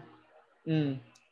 Hindi ko na lang sasabihin kasi uh, out of respect Mm-mm. But, um, alam mo, gusto, gusto ko talagang mangini. Ay, gusto ko talagang mag-ano. Gusto ko talagang sumigaw, sis. As in, yung kamay ko, nanginginig, nanlalamig sa sobrang ines. And hindi na lang talaga ako nagsalita. Kasi syempre nakakahiya sa host parents. Pero Mm. alam mo, what I really wanted to say Mm. was, anyone's voice is relevant. Mm. First of all, it's a right Mm-mm. as as a person living in a democratic country, it's everyone's right. And yun nga, going back yung sinabi ko kanina, you can never know gaano siya ka-impactful sa mga nangangailangan. Mm-mm. So, ayun, if you're watching this, guys, never be afraid to Hmm. stand up or speak up for what you believe in. Hindi na lang ako, ito, ito, ito, Sige, ito, sige. insert. Hindi man, hindi na lang ako magbibigay ng clue kung sino. Mm. But, yeah, nakakasad lang na ganun yung thinking niya. So, Like, sad. ay, ito, ito pa. Tapos, I, Hmm. after that, I confronted her after. Sabi ko, alam mo, hindi naman ganun eh. Everyone's Mm. voice is relevant. Sabi niya, hindi, ang point ko lang is unahin mo sarili mo kasi wala ka pa namang pangalan eh. Tapos, sa isip-isip ko, how, paano ko uunahin sarili ko when I know that there are people dying? Lalo na And- ngayon. Lalo na Yeah, ngayon. exactly. Like, uunahin ko pa yung social media following ko. Uunahin ko pa yung yung yung pangalan ko kaysa Hmm. sa ibang tao na literal na namamatay na. Mm. Aanihin mo nga yung ano, aanihin mo nga yung sasabihin ng internet kung may mga buhay na nasa stake na, na, na, Exactly. namimil- na- na- nasa peligro. So parang ayoko na lang din mag-ano, pero sana naman ihinto natin yung mindset na yun kasi doon nag start yung ani, yung pagiging bulag. Pag pag bulag, pag exactly. bulag ka mahirap ng mahirap ka ng ano yun eh. Mahirap ka ng gisingin. Kaya sana guys, sa mga nanonood, wag po tayo maging ganon. Like Yes. sayang. Sayang. Nasa constitution po yun na yung mga kabataan mag pwedeng magsalita. Ayun. Mhm. Sabihin nila, Yes. sabihin nila yung constitution natin nasa 1981 pa. 1980 ba? 1981. Hindi na daw, hindi, yung constitution daw may 2021 version. Like, girl, na-update na. Na-update na yung constitution. Next, ano to, next question. Um, connected doon sa pagiging, um, sa pagsasalita. Natatakot ka bang ma-cancel? Dahil sa mga sasabihin mo and why? Mm, hindi. Mm. Ay, sa totoo lang, kung ika-cancel ako dahil sa pag pagsasalita ko, kunwari Mm. ko call out ako ni go. Okay lang. Mm. Like, I said what I said. I know what I'm saying. Mm. Especially kung tungkol sa politics. Mm. Okay, go fine. Cancel me for having political views. Pero for like doing something stupid, tapos ika-cancel, syempre sis, natatakot akong ma-cancel. Same. Same. Hindi ka nila bibigyan ng chance. To, to Like- change. Di ba? Na, alam mo, I really, I really, ano, appreciate your videos. Mm. whenever you say, okay, di ba, lagi, lagi mo sinasabi, okay, disclaim, parang nagdi-disclaimer ka na, huwag muna tayo magsalita, let's not think of Mm. canceling this person, let us educate this person. Mm. Um, I really think na, ano ba, I feel like people think right now na edu- educating is an overused word. Mm. When it should be, when it should always be used. Mm-mm. Kasi, uh, how, like, how are you gonna help the person be better, di ba? Totoo. Totoo. Di ba? Hindi makakatulong yung pag-shame mo sa kanila. Mm-mm. Like ako, kunwari, may mga wrong actions ako, and alam kong mali ako, I'm gonna say sorry. I'm gonna, I'm gonna be more mindful. Nangyari na nga to eh. Mm. But, for you to shame me, like, hindi na out of the topic, yun yung mali. Yun Mm. yung nakakasad na bakit pa kailangan sabihin yun. Di ba? Well, ano, ang kaya ako sinasabi yung don't cancel, just educate. Kasi syempre, from our experience, from my experience exactly, hindi naman ako yung taon na nasa 2019. Kahit na 2020, magkaiba yung 2020 na ako sa 2021 na ngayon. For example, di ba, nung, nung toto, na bash ako dahil namali ako ng call out sa Beyond Zero. Oo, Like, oo, oo. Di ba? Lala, like, Diyos ko, te, na ano ako doon, like, nashook ako. Tapos may mga parang, alam mo yun, sobra. Alam ko naman na mali ko yun. Kaya ko nga kinontak yung isang member ng Beyond Zero. Like, let us, ano, parang let's see, let us not, let us um give um a light na pwedeng magbago yung tao. Hindi yung parang may ginawang mali. Well, except sa ibang cases kasi si, kato, alam mo na, sina ano, parang palit ulit na lang. Yung iba naman Yeah. kasi talagang tao, pag nagkamali, matut pag nagkamali, natututo sila. Alam, kasi alam naman natin yung distinction ng nagkamali na hindi naman na hindi naman um, intention sa nagkakamali sa gin, sa intensyon na nagkakamali. Like we were are not going to Yes. name names. Yeah, kung ganun na level, edi kasuhan mo. Di ba? Oo. Oo, ang lala. Speaking of that, ang lala kasi. Pero going back, like ano kasi guys, ang, ang nakikita ko kasi sa, sa mga social media, hindi lang sa TikTok, pati sa Twitter, na parang ang taas masyado sa tingin, ang taas ng tingin ng mga ibang tao sa sarili nila. Nakala nila sila lagi yung perfect. Ah, that's Diba? Parang, um, pag nagkamali lang, ay, ganyan, ang dami lang sasabihin. Like, in, true. Diba? kesa bardahin, bakit din yung turuan? Kasi pag binarda nyo, parang, lalo na sa sabog. Kaya Kaya nga, tsaka, yeah, tsaka ano, lagi kong, actually nga, pagka ganyang times nga, iniisip ko, medyo hypocrite, pero, mm, ano ba, parang reminder sa akin na, ano, anong mapapala mo sa mm, paggaganyan? mm, Parang, what will, okay, you're gonna say that about sa person, but Mm. what does that say about you? mm, 'Di ba? Parang you're not any better. Mm. Parang wala kang difference sa person na nagawa ng mistake kung mm. i-shame mo siya for that mistake. Normal lang naman na magalit kasi syempre nakagalit talaga. Pwede ka naman magalit pero turuan mo din. Pwede turuan mo na paano niya i-resolve yung sarili niya, paano niya ano dapat yung dapat gawin kapag na- nagawa niya yung mali na yun. like ang sabi nga ni ano, medyo hypocrite pero ang sabi nga ni no di ko lang siya papanga, papangalanan, don't add fa- don't add fire to the flame daw.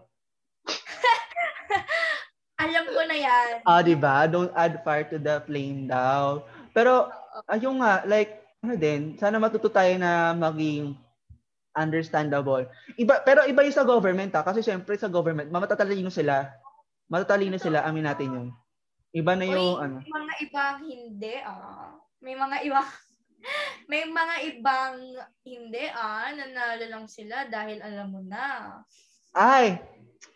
Oo. Hindi nila din deserve. Pero, other than that, sana matuto tayo maging compassionate and more kind. Kasi, lalo na nasa mundo tayo na nakakagulo na nga, hindi pa tayo pinoprotekta na dapat promotekta sa atin. Um, let's be kind to one another. Katulad ng ano, ng mga community pantries ba yun? Na, Yung- ay, oo. Di ba?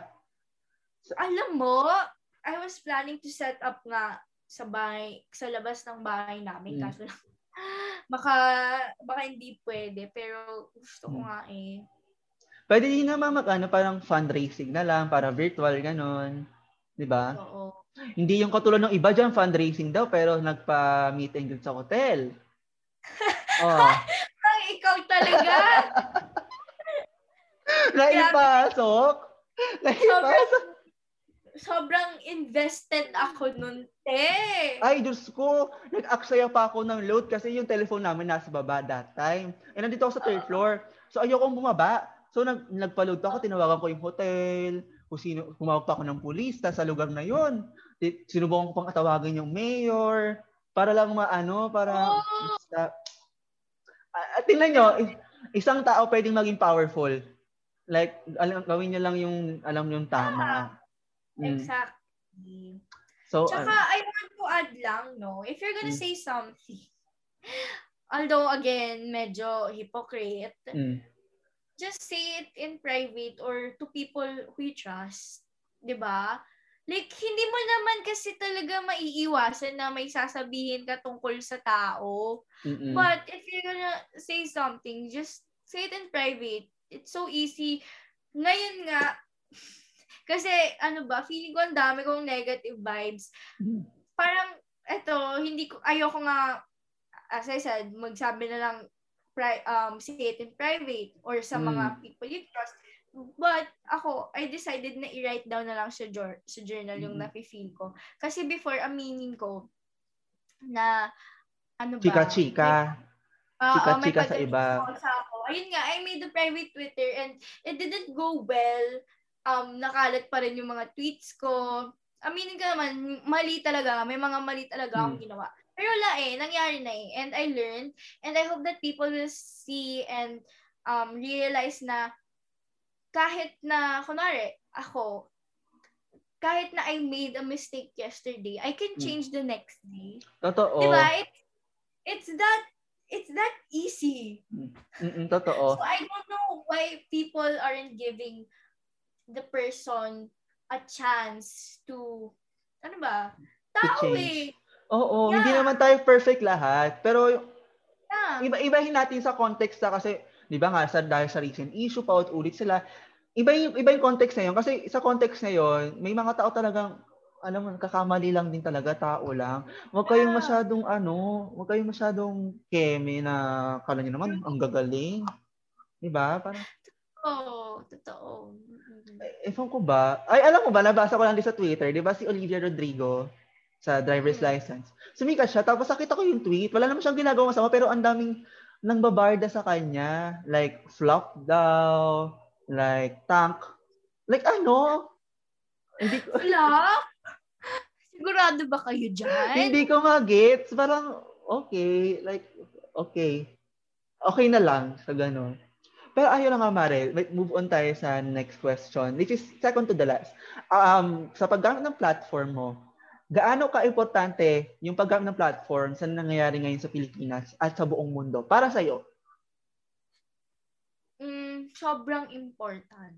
Mm. Although, nasasad ako kasi napapansin ko na naaanoy na yung mga tao. But that doesn't stop me Mm-mm. from from speaking up. Mm. But I am I am so grateful na Lord gave me a chance to use my platform. Binigyan niya ako ng platform. And Mm-mm.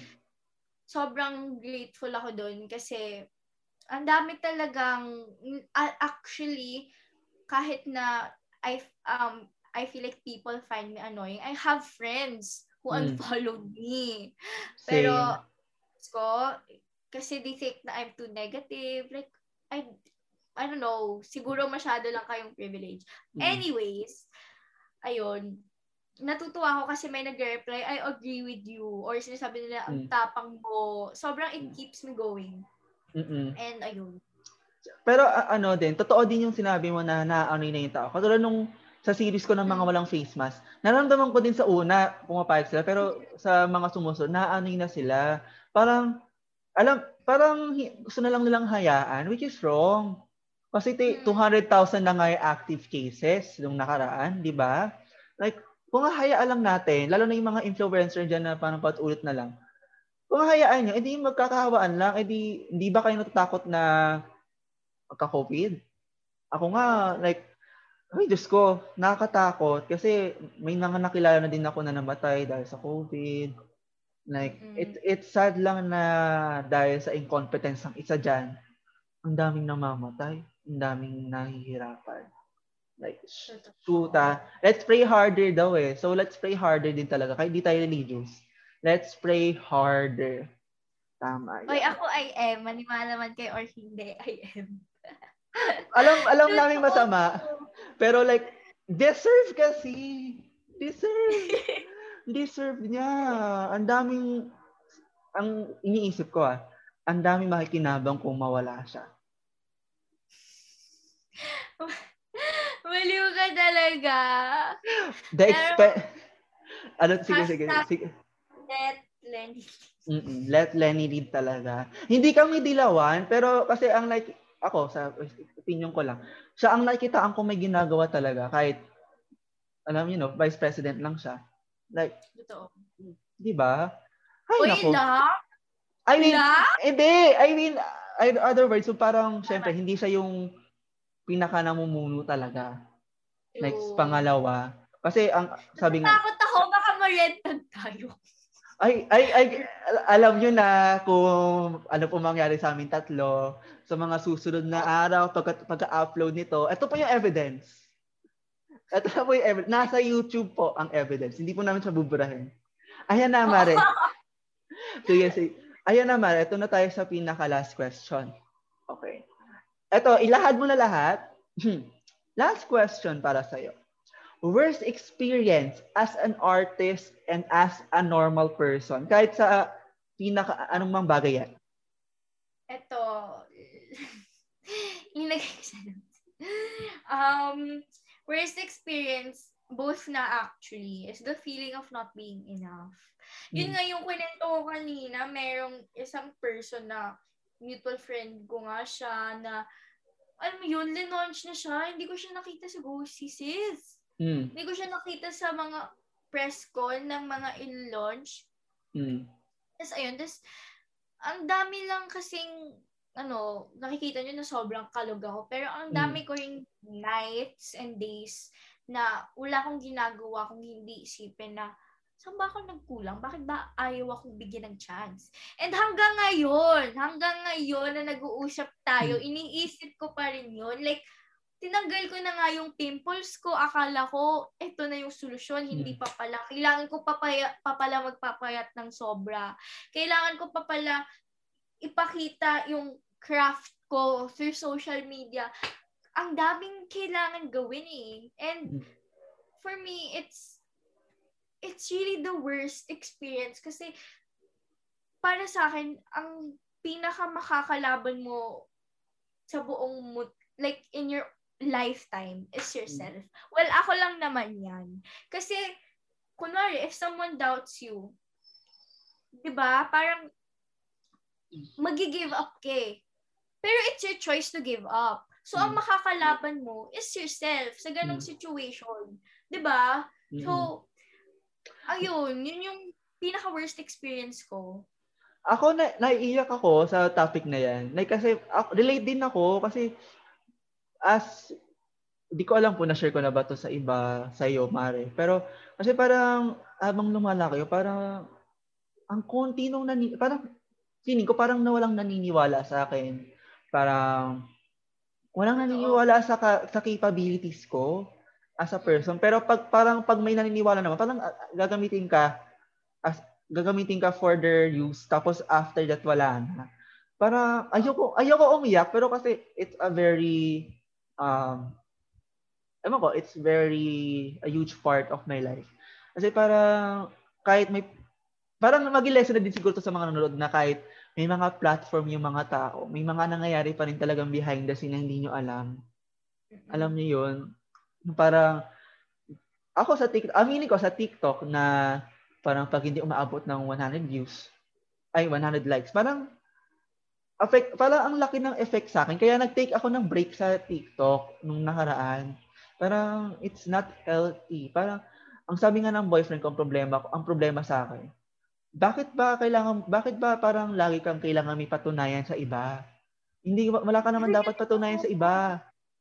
Ganyan din ako, people pleaser. Oo, ang hirap maging people pleaser sa totoo lang. Sobra. Sobra. Alam mo yon yung tipong ah, yung tipong Okay lang umiyak, Mare. Naiiyak na din ako eh. kaya ka naiiyak. Kaya mo to. Kaya natin to. Pero go lang. Yung tipong ano ba, kailangan mong i-justify yung sarili mo sa mga basher kahit hindi ka nila kilala. Like, Hmm. hindi ko talaga magawa na maging unbothered. Like, nababother pa rin ako. And when I start getting bothered and when I start getting excited, people call me the victim Mm. and nagkaka-anxiety. Totoo naman, alam mo yun, hindi ko mapipigilan yung anxiety ko. Nasa mali man ako or nasa tama ako. Mm. It's there eh. It's, it's there. Nasa, nasa utak ko na siya. So, Mm. I'm sorry man kung, mo yun, if hindi nagustuhan yung attitude ko. I'm just, I hope that people know that I'm just really trying to show the Mm. best version of myself. We are, ano naman tayo lahat siguro, parang we are trying to be the best versions of ourselves every day. Pero may mga ta- may mga tao din lang lang talaga like us na parang alam mo yun, um, nahihirapan kasi we are not getting enough support from the people that we need it. We need it from. Parang ang hirap kasing gumalaw na parang hindi mo alam kung, mag, kung magugustuhan ba nila to, suportado ba sila. Kasi ako, kaya, ma- kaya malaking part sa akin to kasi simula nung high school, nabubuli kasi ako, like sobra, Ah, like sobra, dahil sa sexuality ko. Ako.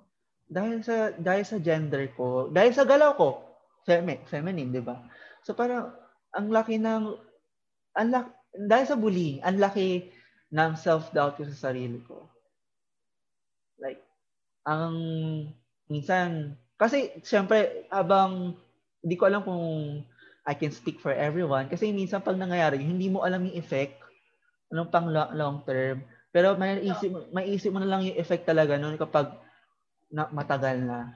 Kapag na-experience mo na siya na, ay, bakit ba ako nakakaganto? Bakit ba, bakit ko to nararamdaman?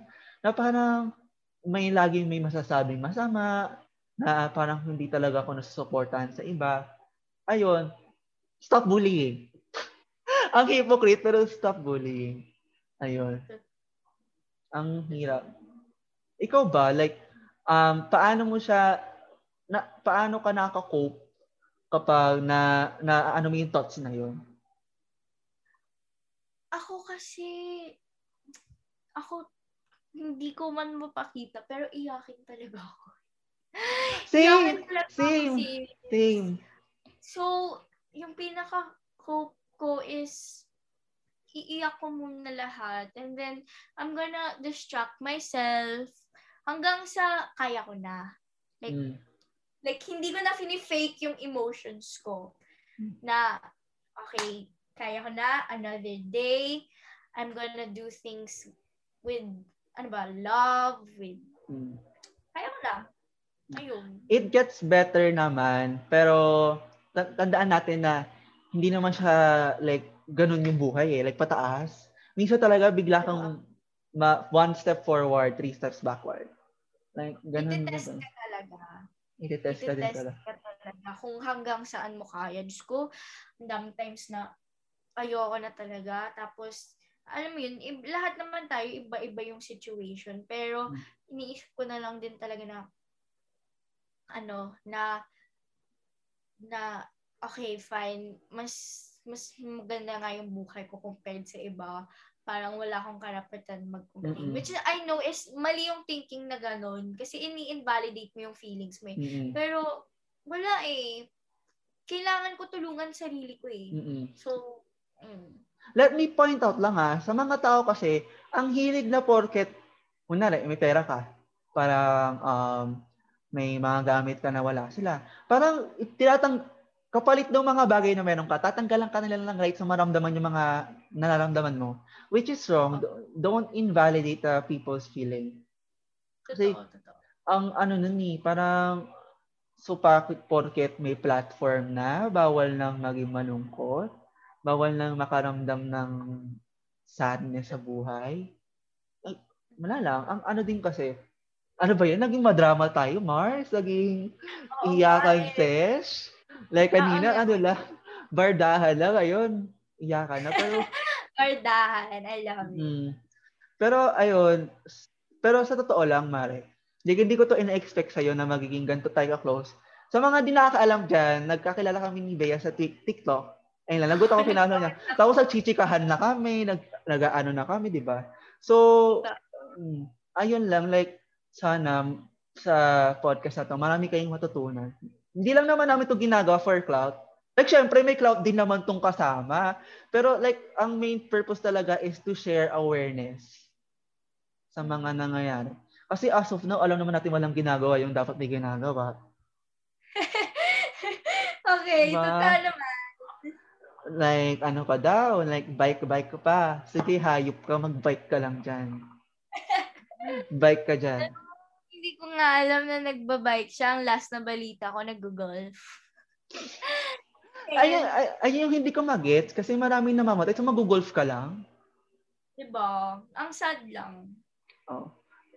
Ang hirap mahalin ng... ah, pa- Malipat-lipat tayo ng question, pare. Ang lipat ito topic. Pero ayun, ang hirap mahalin ng Pilipinas. Pero importante to sa mga mamamayan. Mahirap Oo, mahalin. Sis, alam mo, may times na sinasabi ko gusto ko nang umalis ng Pilipinas.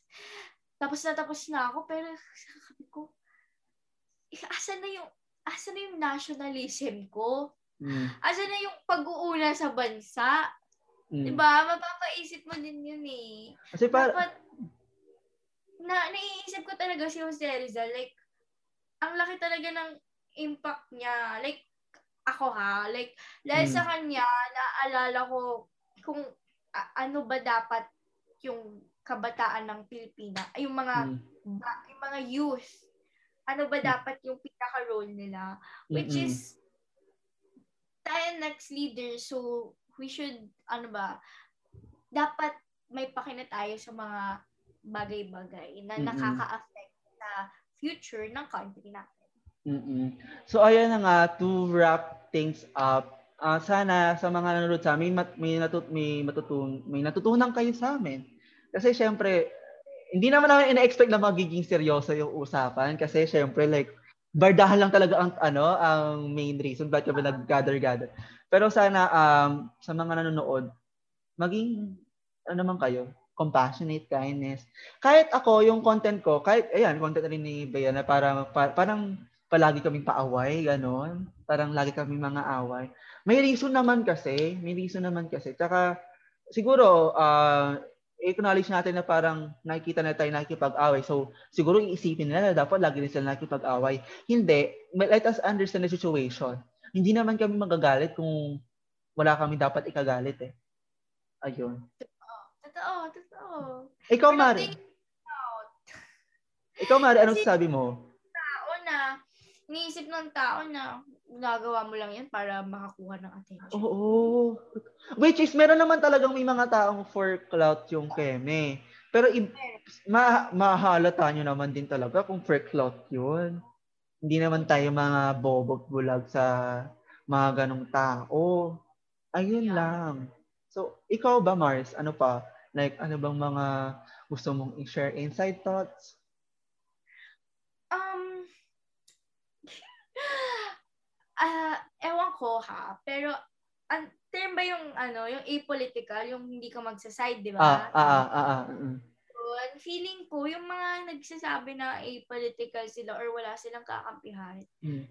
parang never ko yun, hindi naman sa never, pero based on my experience, hindi ko siya naririnig sa mga lower class. Lagi silang galing sa middle class or sa mga Totoo. Totoo. Like, ang sad kasi you're so well off yet you choose parang for me if you're apolitical you're choosing to side with the oppressor kasi you're staying silent Mm. kahit na alam mong may nangyayari na sinasabi mo pa rin na eh ano um bahala na like wala akong pake Mm. Dapat may pake ka Mm-mm. kasi, ko, napaka, you stay where you are right now kasi madaming mahirap. And kahit sobrang konti, mag-give, mag-give back naman kayo. I-pro, pro- okay, donations. Pero protektahan nyo din naman sila. Mm-mm. Tsaka ang sabi nga, parang may nabasa ako na hindi ka magagalit kung hindi ka apektado. Kung hindi mo naranasan. Kasi masasabi mo lang na wala kang pake kasi hindi ka naman din talaga apektado sa mga nangyayari. Hindi porkit hindi mo naranasan, hindi naranasan ng iba. Kaya we should help each other. Hindi yung making bula. Ay, yung, ay yung kinakainis ko eh. Kasi parang may kakilala ko na hindi hindi siya magsasalita kasi syempre privilege. Parang nasa kanya na lahat. Nasa Yeah. sige, nasa na. Like, Alam mo, I'm actually so lucky na may friends. Mulat sila, nagagalit sila, nag-share sila ng, ng quotes or nag-share sila ng kung kung hindi ka pagalit sa gobyerno, ang friend mo ko. And alam mo yun, parang kahit napakababaw nun, parang, wow, nakaka-proud naman na kaibigan ko to. Mm. Ganon. totoo. Yun- Mm. Uy, pero sa mga viewers, um, siguro ang naging normal kasi na way na kapag, speaking of that, ang naging normal way kasi na parang kunwari DDS ka, para ang naging norm is unfriend mo. Siguro wag natin gawing friend yun. Kasi ang goal na natin is um, parang ma-understand both sides. Wag natin sila i-push. Kasi kung ipupush na natin sila, wala lang mangyayari, di ba? Like, di ba? Like, i-acknowledge din natin yung nararamdaman nila kung bakit sila na ganun. And, and then explain. Di ba? Kasi hindi rin naman nila maintindihan kung hindi tayo mag-explain eh. Pero Ayun. may iba talaga kasi na, ewan ko, parang wala pa akong nakilalang gano'n na willing sila makinig. Ay, oo. Toto- Oo, kaya ang, hirap namin talaga. Diyos ko, i- ipupush talaga ng, ng ipupush. Diyos ko, kahit wala naman ng mapupush. Eh, hindi, hindi ko talaga alam kung anong ginawa niya na, na mind control, na, na brainwash niya yung mga tao. Hindi ko talaga alam. Ang, hindi, tsaka ako ah, ang, ang ano ko pa din is, bakit nila ginagawa to? Like, for money ba? Like, gusto niya power? Like, ganun ba kayo ka, ga, ano, sa power? Like, ka-thirst? Na money, ganyan. Like, hindi niya naman madadala sa bangkay yan eh. Hindi niya naman madadala sa langit Pero- yan. Alam mo, I feel like it can really blind the person. Power can really, power, sana na combined with money. Diyos Mm-mm. ko. Hindi natin alam. Grabe, nakaka-silaw talaga siya ng Mm. tao. Kaya siguro yung may mga, totoo talaga yung mga cases na kapag sumisikat na, nagiging attitude. Kahit ngayon, Char! Ay! Ay! Joke. We don't wanna speak names! Mamaya, ano kami, mabarda kami, tapos nakasuhan kami. Tapos iiyak tayo sa live, mare. Manghihingi ng stars habang like, sorry ah. Sendan niyo ako ng stars to keep me crying. Tama ba yun? to keep to keep our business afloat habang nag-apology. Yes. Ay, nako. Ekis, pinagkakakitaan niyo yung issue. Ay, nako. Ayan. So, I think na-wrap up na natin lahat, Mare. Like, any final thoughts? Any, ano? Wala, wala na ba? Pwede na ba ako mag-promote? Oo, Char. promote na. Sige, sige. Let's promote. Okay, guys, follow me on my socials. Um, Instagram, TikTok. Eh, yun lang naman. yun lang naman yung pinaka-socials ko. Mm. Bea A. Bores. And um, also guys, if you're from Quezon City or Metro Manila, um, do support my business, Sprinkle of Sugar ML. Mm. Ay, oh, nakikita ko yan. Gusto ko nga bumili. Gusto ko bumili. Pagka, na, pagka nagkita tayo, bibigyan na. Ay, sige, Mare. Excited ako dyan. So, ayun na nga. Thank you, thank you so much, Miss Bea, for being in our podcast. And also, um, thank you so much for using your platform to share the good things or the right things. Thank you so much. At ayan, ang segment namin na pinakabataan, Cancel. At ayan, nagbabalik ang The Kwentihan Podcast.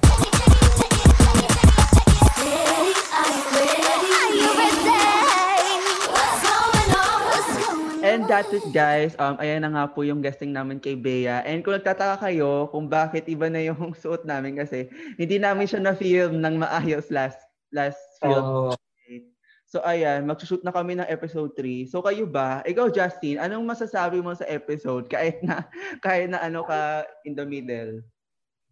mm, actually, Mm. ay yung reason kung bakit ako nawala nung last filming namin is biglang nagkaroon ng power outage. Mm. So, based sa, okay, sa naabutan ko na conversation, kasi ako dapat talaga yung magtatanong na last nun. Mm. Eh, na-realize ko sa mga kwento ni Bea na na ganun pala talaga sa sa show business. Mm. Parang yung struggle talaga is yung to rise to the top, to shine, ganun, to be a star. Eh, ang hirap pala ng steps na, na in-undergo mo yung process, yung Mm. paghihintay pa lang ng trabaho, yung, alam mo yun, yung pag-acting, kasi hindi, hindi ko magawa yun eh. Tapos, yung pag, ano ba to? Ano ba tawag dun sa, um, yung sinas, sinaspot ka, Mm. yung parang pag nakita, uy, merong, ano to, merong talent to, fanin ko, Mm. ganyan, ganyan, mer merong potential. Parang ang hirap, ah, ang hirap makita yung sarili ko dun sa place na yun, na may makakita sa akin ibang tao na meron akong potential sa show business. So parang, alam mo yun, I'm caught in awe na Mm. Ang galing ni Bea na ganyan, na kahit na minor roles lang yung yung contribution niya pa sa mga teleserye na napuntahan niya, eh Mm. sobrang laking effort na ng ng binuhos niya. So hindi ko Mm. ma-imagine for bigger artists. Mm. So ayun. So para sa akin lang is yung key takeaway ko, hindi ko kakayanin maging artista or showbiz personality. Oh, ang sabi nga din niya, 'di ba, last episode, I mean this episode pala, na ano nga daw, meron daw time na parang do, do- 'di ba, kade ng ginto, tapos meron pang siyang isang show, tapos parang school. So parang imagine, 'di ba? Like parang ang hirap niya i-juggle. Parang Mm. wala Ewan ko ba, parang hindi ko kasi siya kakayanan kasi ang hirap, parang ngayon pa nga lang online class, nahihirapan ako, paano pa kaya yung ganong-ganong buhay, di ba? Oo nga, kasi parang yun nangyayari din doon. Yung character mo sa isang teleserye, iba dun sa kabila. Oo, So, parang magta-transition ka within a day, parang oo. Ayan. Parang magiging si Maureen tapos ibang character, di ba? So, wala, napaproud lang ako sa kanya kasi, well, ano, para, di ko kasi siya in- ini-expect na magiging friend. So, friend naman na din natin siya. So, ala lang, nakaka-proud lang kasi para bigat. Wow, friend na. May friend na Uy! pala akong artist. Uy, ano, sinabi ka namin ni Justin last, last, this episode pala, sinabi ka namin, like, pinaalam ka namin sa kanya na hindi ka maka-attend due to, ano, due to very unfamiliar reasons. Hi, Bea. Nice to meet you. Pero napakabait ni Bea. Hindi ko ini-expect na. Siyempre, nakakausap ko siya through DM lang naman dati. Pero nung nakausap ko na siya like, hindi naman sa personal, pero virtually, ang ang ano, parang, alam mo, parang makakalog sa school, ganun lang siya.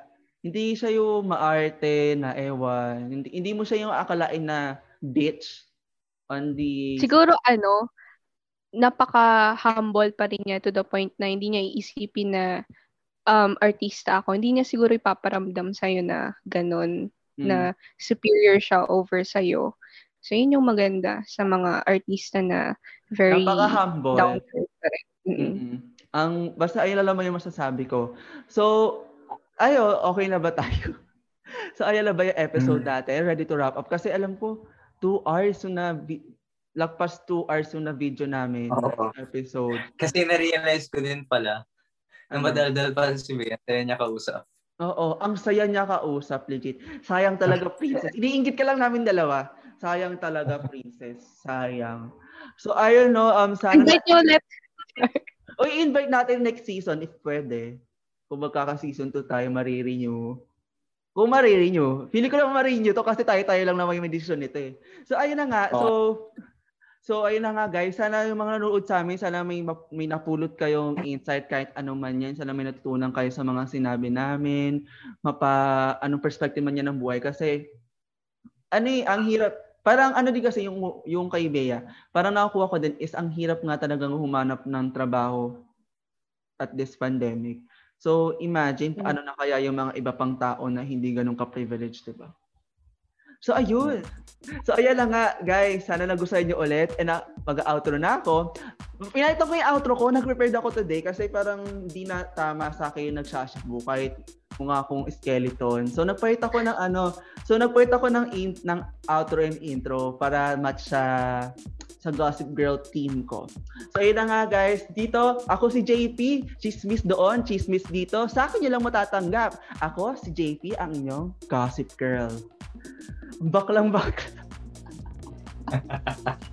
Hello guys, so y- yan yung naging episode namin. At ako si Justin Makapalag, intellectual sa umaga, makalat sa gabi. Yun lamang po. Ah, sige, ngayon ko lang naisip. Ano ano? Um, hi guys, ako si Princess Manuel, ang prinsesang walang kaharian, fake princess. Eh, ba't parang, parang, ba't parang ano ka? Ba't parang sa mga Yeah. eh? Yung pa- Anong pa- parang sa teleserye? yung, alam mo yung sa mga teleserye, yung mga trailer, yung mga parang i-introduce yung mga character, gano'n. Ako si Princess. Ang prinsesa mo. Baklang bakla? May ano pa bang ini ano pa ba like kaya so ayun na nga guys. Kung sa nga ng aming episode sana, sana nagustuhan nyo. Don't forget to like and subscribe sa mga nanonood sa YouTube and sa mga nakikinig sa Spotify ngayon. Sana nagustuhan nyo. And hihintay po namin talaga mag Spotify exclusive kami. Hindi charot lang. So ayun na nga. Magustuhan nyo. Bye guys. Don't forget to follow us here. Bye